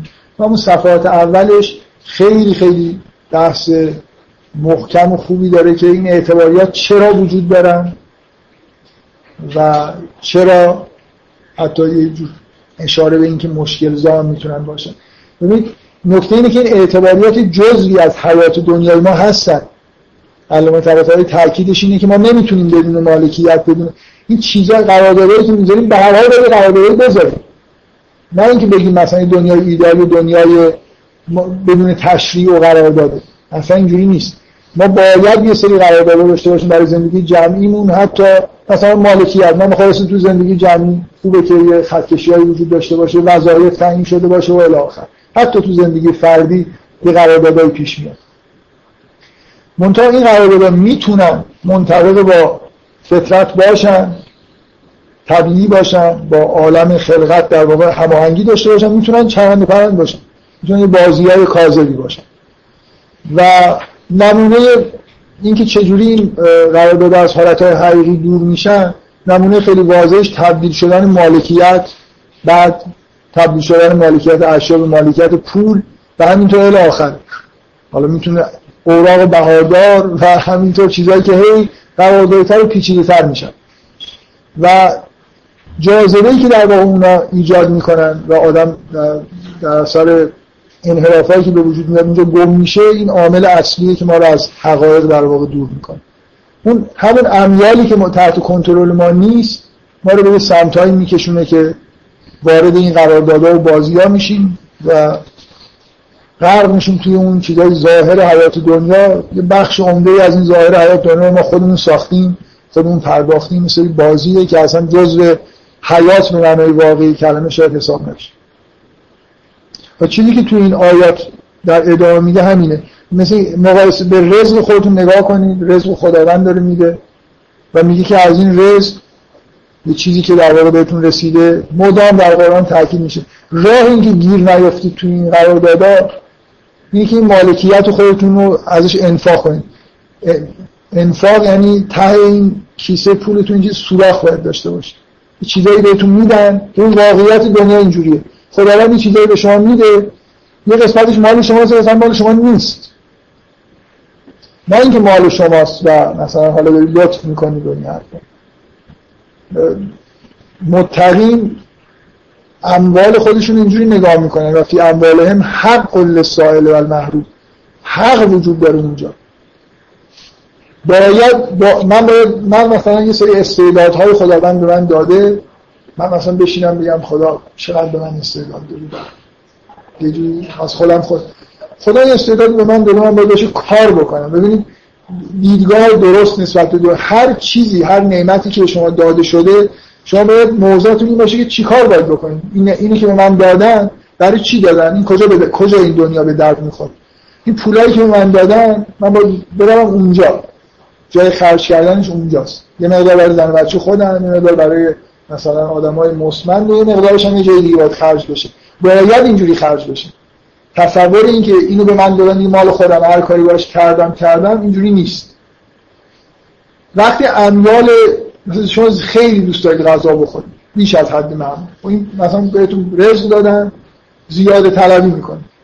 حاضر نیستید بخشی از این رزق رو به دیگران بدید. حقشون رو نمی‌دید اینا, اینا منشأ انحرافه. شما کم کم در واقع توی مالکیت مهمترین قرارداد اعتباریه که ما در واقع بشر کلا درست کرده و داریم و مهمترین چیزی که باعث انحراف میشه. راه اینکه دچار انحراف نشم انفاق. اصلا شما نباید به مالتون نه هیچ چیز خودتون به صورت یه چیزی که مال شماست نگاه کنید. همه چیز باید سوراخی داشته باشه. هیچ چیزی رو به شما نمیدن که مال شما باشه. مثلا کیفشو به اصطلاح کیف بکنید باشه چیزی که بهتون میدن شما باید موضعتون در مقابل همه نعمت ها باشه که این نعمت ها کجا به درد می‌خوره؟ چرا به من دادن برای اینکه فقط برای خودم خرج بکنم نیست. و این چیزی که در ادامه اینه. و نمونه انحراف رباخاریه این رباخاری دیگه این تهشه دیگه. با پول پول بشه خودش موضوع معامله. پولی که داره زیاد میشه. یعنی اصلا پول که وجود نداره واقعا. پول چیز قرارداد این غرق شدن توی قراردادا نمونه واضحش که اینقدر توی قرآن در واقع ازش نه میشه رباست. یه جور فعالیت اقتصادی که کاملا دیگه رابطش با حقیقت قطع شده. تو همون اعتباریات من یه پولی میدم یه پولی بیشتری می‌گیرم هیچ کاری هم نمی‌کنم. یه چیزی که توی این در واقع آیات هست تذکر دادن به اینه که در واقع یه جوری ما باید اگه می‌خواید غرق نشید توی چیزهای اعتباری مسئله مالکیت رو برای خودتون حل کنید. مالکیت هر چیزی که بهتون داده شده. رزق به وضوح یه معنیش اون چیزی که برای خوردن بهتون میدن برای ادامه حیات. همه چیز همه نعمت ها به نوعی تحت پوشش همه مفهوم رزق هست. همه اینا جا برای زکات دادن و انفاق کردن دارن. و اگه زکاتش پرداخت نشه یه جوری میگنده و مشکل ایجاد می‌کنه. کار آدم به جایی می‌رسه که خود نه فقط اون چیزهایی که دادن ارزش دارن اون پولی که پولی که احتمالا میشه باشه چیزهایی با ارزشی تهیه کرد برای آدم مسئله زندگی آدم میشه و بعدم یه چیز بازی های عجیب غریب مثل ربا به وجود میاد.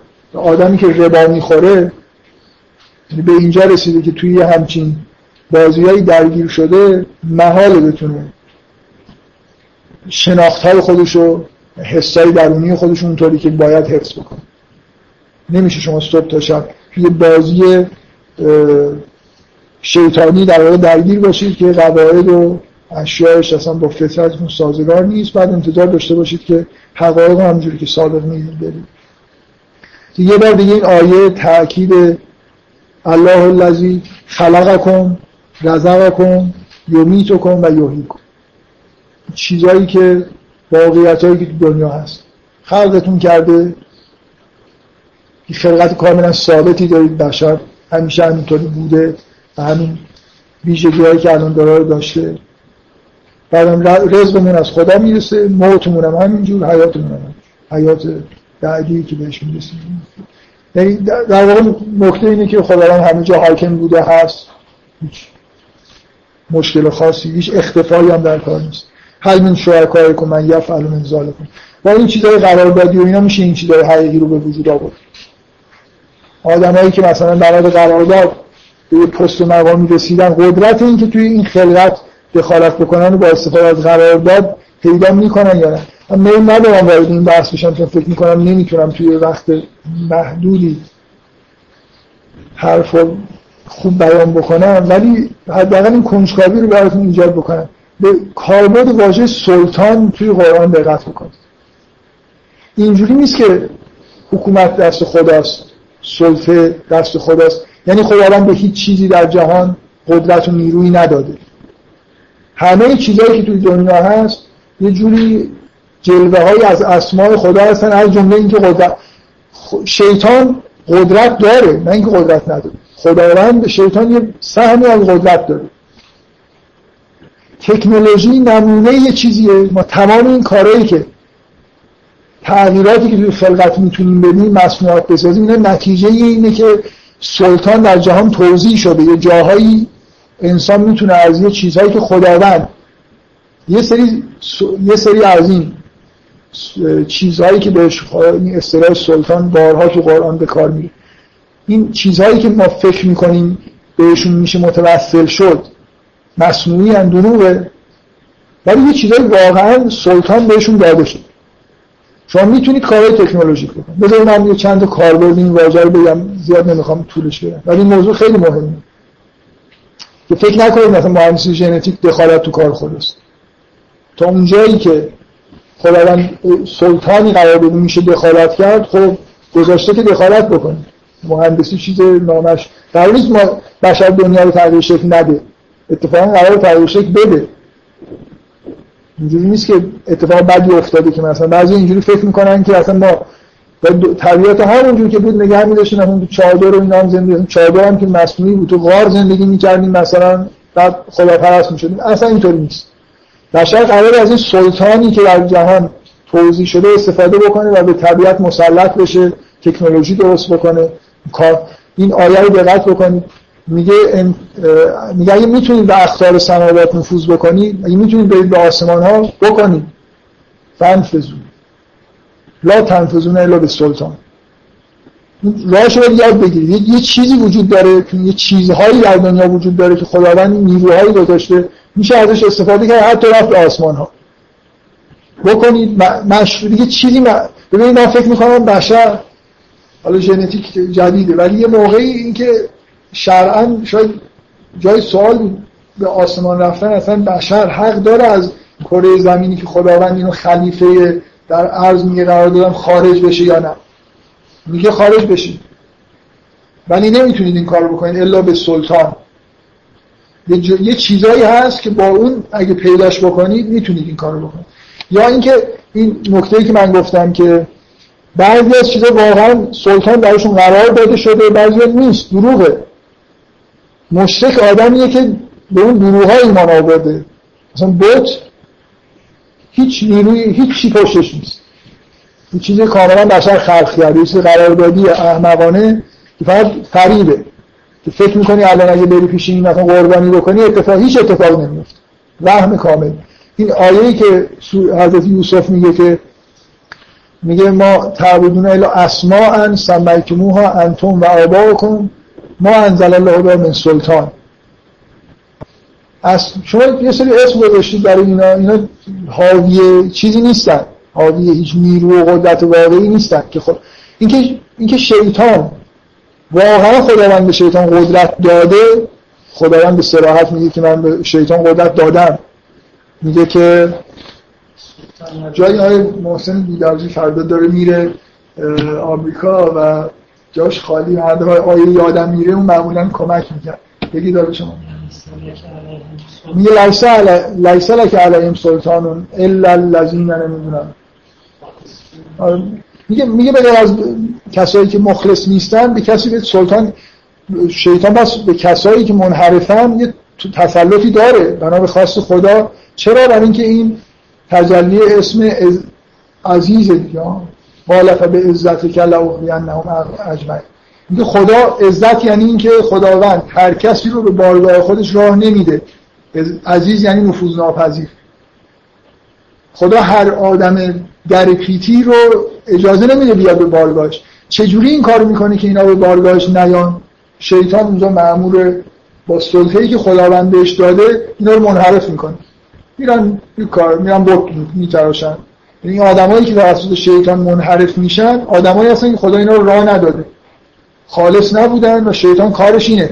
شیطان به در اثر ناخالصی سلطه پیدا می‌کنه به انسان بنابراین خداوند نه تنها توی طبیعت سلطان قرار داده که ما باش تکنولوژی مثلا درست می‌کنیم به شیطان که دشمن ماست هم سلطه داده برای خاطر اینکه عزت داره و نمی‌خواد هر موجودی حالا در پیچی اصطلاح خوبی نیست ولی هر انسان مثلا که مثلا انسان های رواخار قرار نیست به بارگاه خداوند راه پیدا بکنه هر کاری هم بکنن یه جوری منحرف میشن خلاص زندگیشون به سمت واقعیت اینه که باز دارن خدا رو میپرستن ولی یه جور منحرفی این کار می‌کنه یعنی به بارگاه خداوند به اون معنی واقعی کلمه راه پیدا نمی‌کنه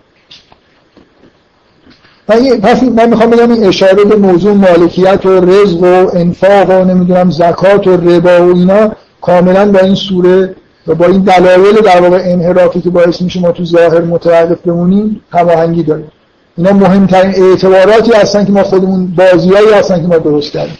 ربا کثیفترین بازی اقتصادیه که ما ما درست کردیم. این جزء خلقت نیست با فطرت ما هم سازگار نیست. این گم آدمی که تو بازار گم شده شما تو بازار نمی‌تونید راحت خداوند ببینید. آدم ربا خاری که همش دنبال پول و این چیزاست مثلا به حقایق توجه نداره تو اعتبارات بشری غرق شده گمراه میشه. خب دیگه بذارید یه صفحه مونده من یه خلاصه از این دو صفحه ببخشید مونده. یه نکته خیلی مهم اینه. اولا این فرم فقط اینجا نیست. بارها تو قرآن این تکرار میشه که یه چیزی مثلا صفات مؤمنین شرح داده میشه. سوره قد افلح المؤمنون الذین هم فی صلاتهم خاشعون. و الذین هم همینطور گفته میشه تا والذین هم علی صلواتهم یحافظون تموم میشه. بعد یه سری آیات میاد. بعد دو صفحه سه صفحه چهار صفحه می‌خونید. بعد پنج صفحه می‌خونید شیش صفحه می‌خونید. هفت صفحه می‌خونید.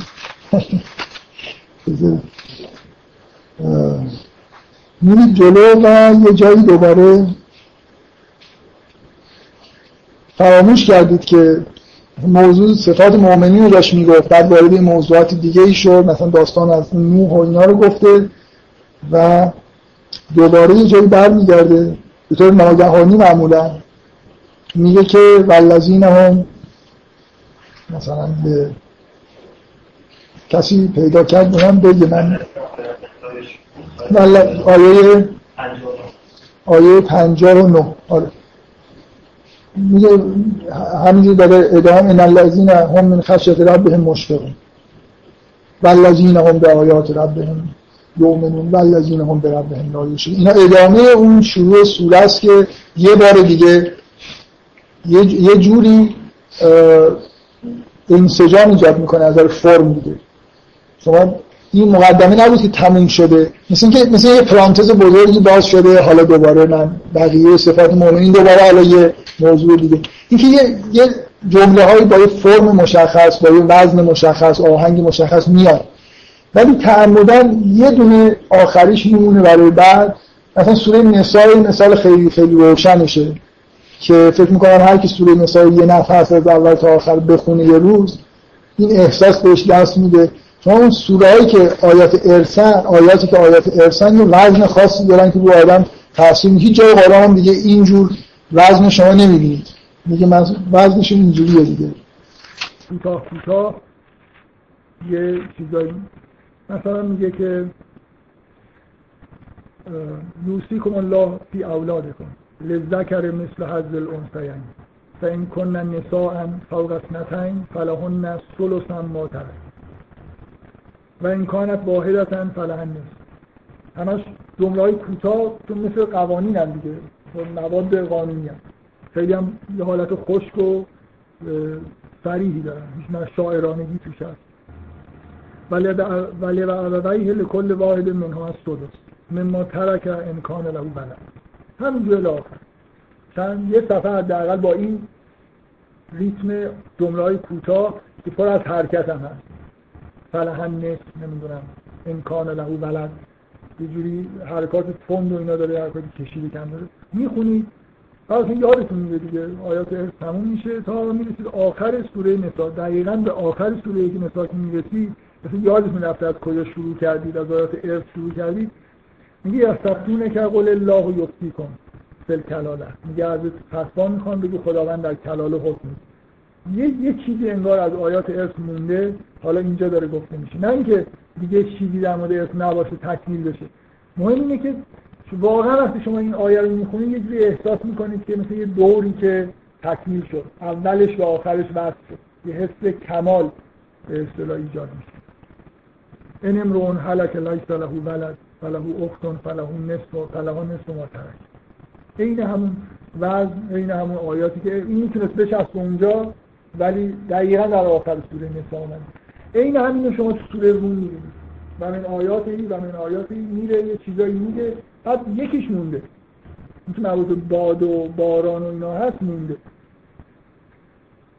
یه دفعه دوباره این فکر و من آیاتی یرسل ریاح مبشرات و لیوزیقکم من رحمتی و لتجری الفلک به امرهی و لتبتغوا من فضلهی الاخر با همین سیاق اون آیات بعد در مورد باد و باران و اینا یه اشاره های طولانی می‌کنه. چرا اینطوری؟ چرا این از بقیه؟ اول از در فرم که قشنگ. حالا من گفتم بعد اشاره کردم که این خیلی جای قرآن هست از در فرم بیان خیلی خوبه. ولی چه ارتباطی با محتوای این سوره داره به طور خاص که جدا شده از بقیه آیات؟ بقیه اون آیاتی که برای اینکه اولا از این استفاده میشه برای اینکه دقیقا بارون و بارون باریدن و زنده شدن زمین نشانه آیت آخرت هم هست. چیزی که توی این در واقع سوره بهش داره تاکید میشه.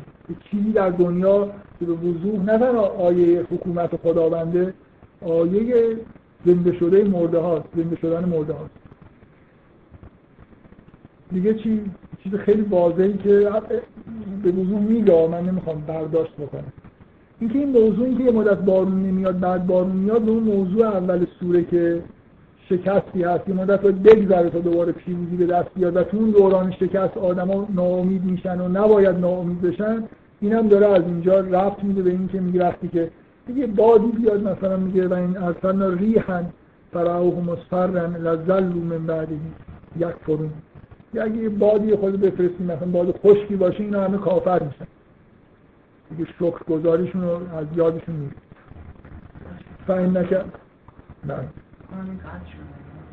خب دیگه این همیشه همینطوریه. اینا دو تا دیگه دارم یکیشون داره زنف می‌کنه. آی از چه خب بگذاریم.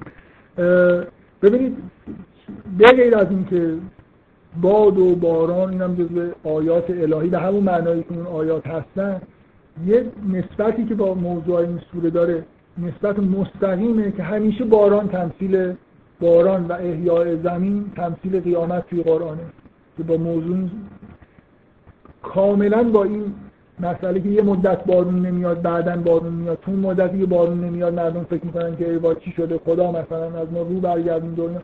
این با این چیزهای ظاهری که تو دنیا هست. پیروزی نمی‌دونم روم بعد پیروزی ایران بعد دوباره پیروزی روم. یه مدتی باید صبر. شما برای اینکه نعمت های خدا اینجوری نیست که همیشه از آسمون بارون بباره. چون زمین خوش سال ندیدید که بارون بهش نباریده باشه. این اختفاء خداونده.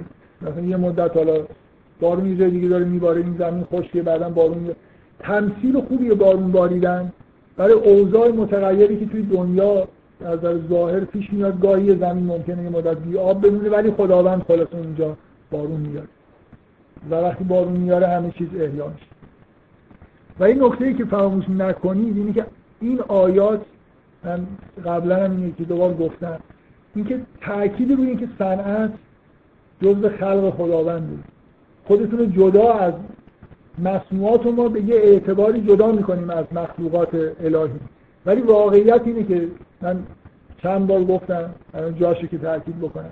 اون لایه مصنوعاتی که ما می‌سازیم و اون لایه اعتباراتی که اضافه می‌کنیم هم جزء جهانه و خداوند در اونجا هم همونطور حکومت می‌کنه. شما مصنوعات رو به اذن خداوند دارید می‌سازید. چیزهایی رو نیست. و اون چیزی که در قرآن به عنوان نماد صنعت مرتب تکرار میشه کشتی. خداوند جز آیات خداوند اینه که کشتی روی آب شما کشتی رو می‌سازید ولی کشتی روی آب راه میره و یه کارهایی رو برای شما انجام میده. اینکه اتومبیل و موشک و این چیزا به مصنوعات بشری هم بنابراین رفتی به خدا اینجوری نیست. ما چون جز مخلوقات خدا هستیم خدا عینا آیه قرآنی که شما رو خلق کردیم و ما تعمل کاری هم که می‌کنید جزء خلقت خداست دیگه. قراردادایی هم که می‌ذارید به ذهنیتون هم جزء عالم عالم هم خلاصه منشأش خداوند. ولی دیدن دیدن خداوند توی حرکت یک کشتی مثل تایتانیک به خود سخت. بشر مثلا تایتانیک رو ساختن یه جوری خیلی سکولار ساختن. قدرت نمایی مثلا احساس می‌کنن که دیگه که شاهکار مثلا صنعتی کردن. واقعا من فکر نمی کنم آدما در اون دورانی که تایتانیک ساخته می‌شد و شهرت پیدا کرده بود احساسشون این بود که آیات الهی رو داشتن قدرت مثلا تکنولوژیک بشر رو نگاه می‌کردن. یه جوری شاید مشرکانه. ما دوست عادت داریم که به مصنوعات خودمون مشرکانه نگاه کنیم. اینو که دیگه خدا نساخته اینو من ساختم. من غیر خدا هستم. اینکه این موضوع باد و باران جدا شده در اینکه یک لینک های دیگه ای با محتوای سوره داره به غیر از اینکه اینا نشانه های خلقت خداوند هست. بذارید من تموم بکنم یه صفحه آخرم باز دوباره یه توصیف های از قیامت توش هست و حالا یه آیایی در مورد خلقت توش هست. من فقط با این نقطه می‌خوام تموم بکنم که خلاصه اینکه مؤمنین انتظار دارن که در معادلات سیاسی دنیا پیروزی مثلا خداوند رو به صورت پیروزی روم ببینن. این اصلا خوبه. یعنی شما از سوره چی نتیجه می‌گیرید؟ که نباید انتظار داشته باشیم خداوند در فوتبال جلوه های خداوند ببینیم ما باید به خلقت نگاه سرگرم مخلوقات و مصنوعات خدا الهی باشیم تا گمراه نشیم. و این انتظار ترت و بیخودیه. بخوایم مثلا فرض کنیم در مسابقات فوتبال هم تیم های طرفدار خداوند مثلا تیم های سکولار رو ببرن که کاملا برعکسه مثلا در بازار رباخاری هم مسلمان ها باید حتما دست بالا ولی به نظر میاد که اینجوری نیست. یهودی ها استاد رباخاری در دنیا اصلا میگن این سنت رباخاری رو یهودی ها خیلی پیش بردن. و پروتستان هم که یه جورایی تشریح کردن. رباخاری رو به دلیل نزدیکی بود که با یهودی ها داشتن مثل همین موضوع سعیمیست های نسلی که پیش اومده حالا این حرفا رو بذاریم کنار. موضوع اینه که ما اصلا این توقعی که خداوند اینجا ببینیم توقع به جاییه به جا نیست. این سوره چی داره میگه؟ سوره داره نه می‌کنه ما رو که اصلا به این, به این چیزا فکر نکنیم یا نه؟ به نظر نمیاد سوره ما رو نهی می‌کنه از اینکه انتظار نداشته باشیم که نصف الهی رو مثلا در معادلات سیاسی هم ببینیم. ولی این حالت هایی که مثلا عجله داریم می‌خوایم بلا فاصله ببینیم. یا مثلا فرض کنیم یه جوری وقتی که به دنیا نگاه می‌کنیم یه آیه که خیلی در قرآن تکرار میشه خداوند پیغمبر میگه که میگه تو رو فریب نده تقلب هم فی بلاد اینکه دنیا مثلا غلبه توی شهرها دست ایناست رو فریب نده. اینکه اینجوری نیست که انتظار نداشته باشیم جلوه خداوند هر جا ببینیم. ولی در جاهای سخیفی مثل فوتبال و خیلی جاهای دیگه دنبال خدا گشتن یه جوری مسئله داره. آخرین آیه در هر حال داره به پیغمبر میگه که فصل ان وعد الله حق. حالا اون وعده که داریم محقق میشه. ولی باید صبر کنیم ولا یستخفن نکن الذین لا یوقنون اینایی که یقین ندارن خارت نکنن. سخیف مثلا دیدگاه سخیف پیدا نکنیم سخیفه که شما به دنیا نگاه کنید بگید مثلا روم برد ایران برد فوتبال نمی‌دونم ایران برد عربستان برد پس خدا وجود داره خدا پنهان آشکاره. این افکار افکار سخیفی. یه چیزی تو دنیا وجود داره اگه آدم سخیفی نباشیم ما دنیا حکومت و غلبه خداوند می‌بینیم. اینکه تو اون جاهای دیگه اون بازی ها مثلا تو بازی های قدرت های سیاسی هم خلاص خداونده که ایران رو غلبه داده و خداونده که داره وعده میده که بعدا روم رو پیروز می‌کنه میگه که این آیه رو دقت بکنید هم شروعش.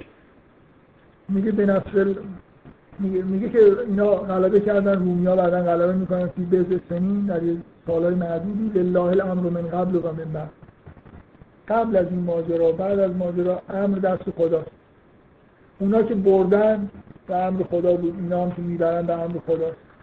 اینجوری نیست که یه چیزی در خلاف مثلا خواسته خدا به معنایی در خلاف امر خدا بن اتفاق به نصر اللهی هم منگر شد.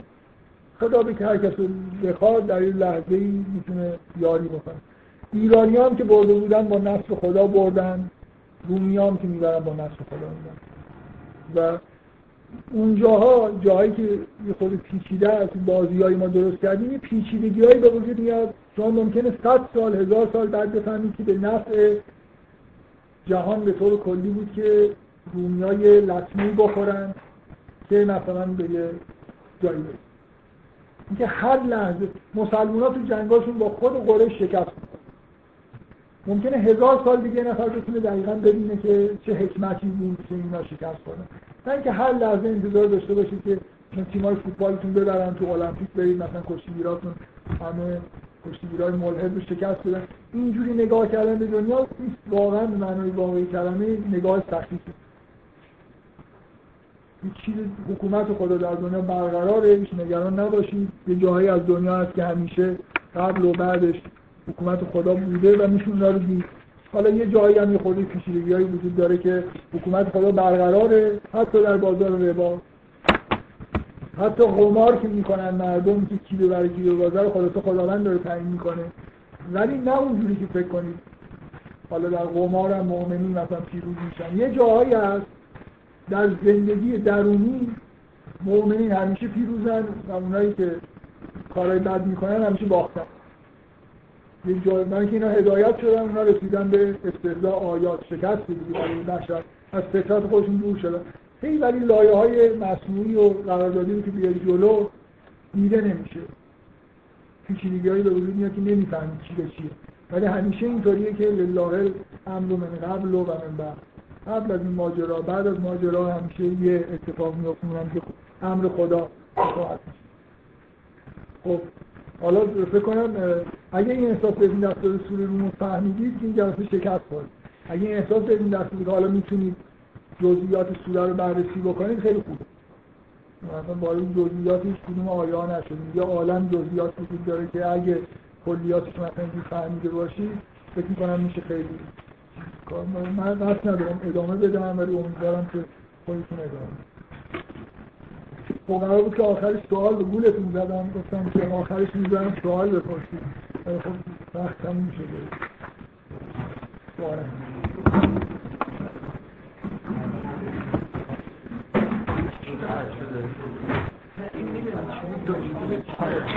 I don't know.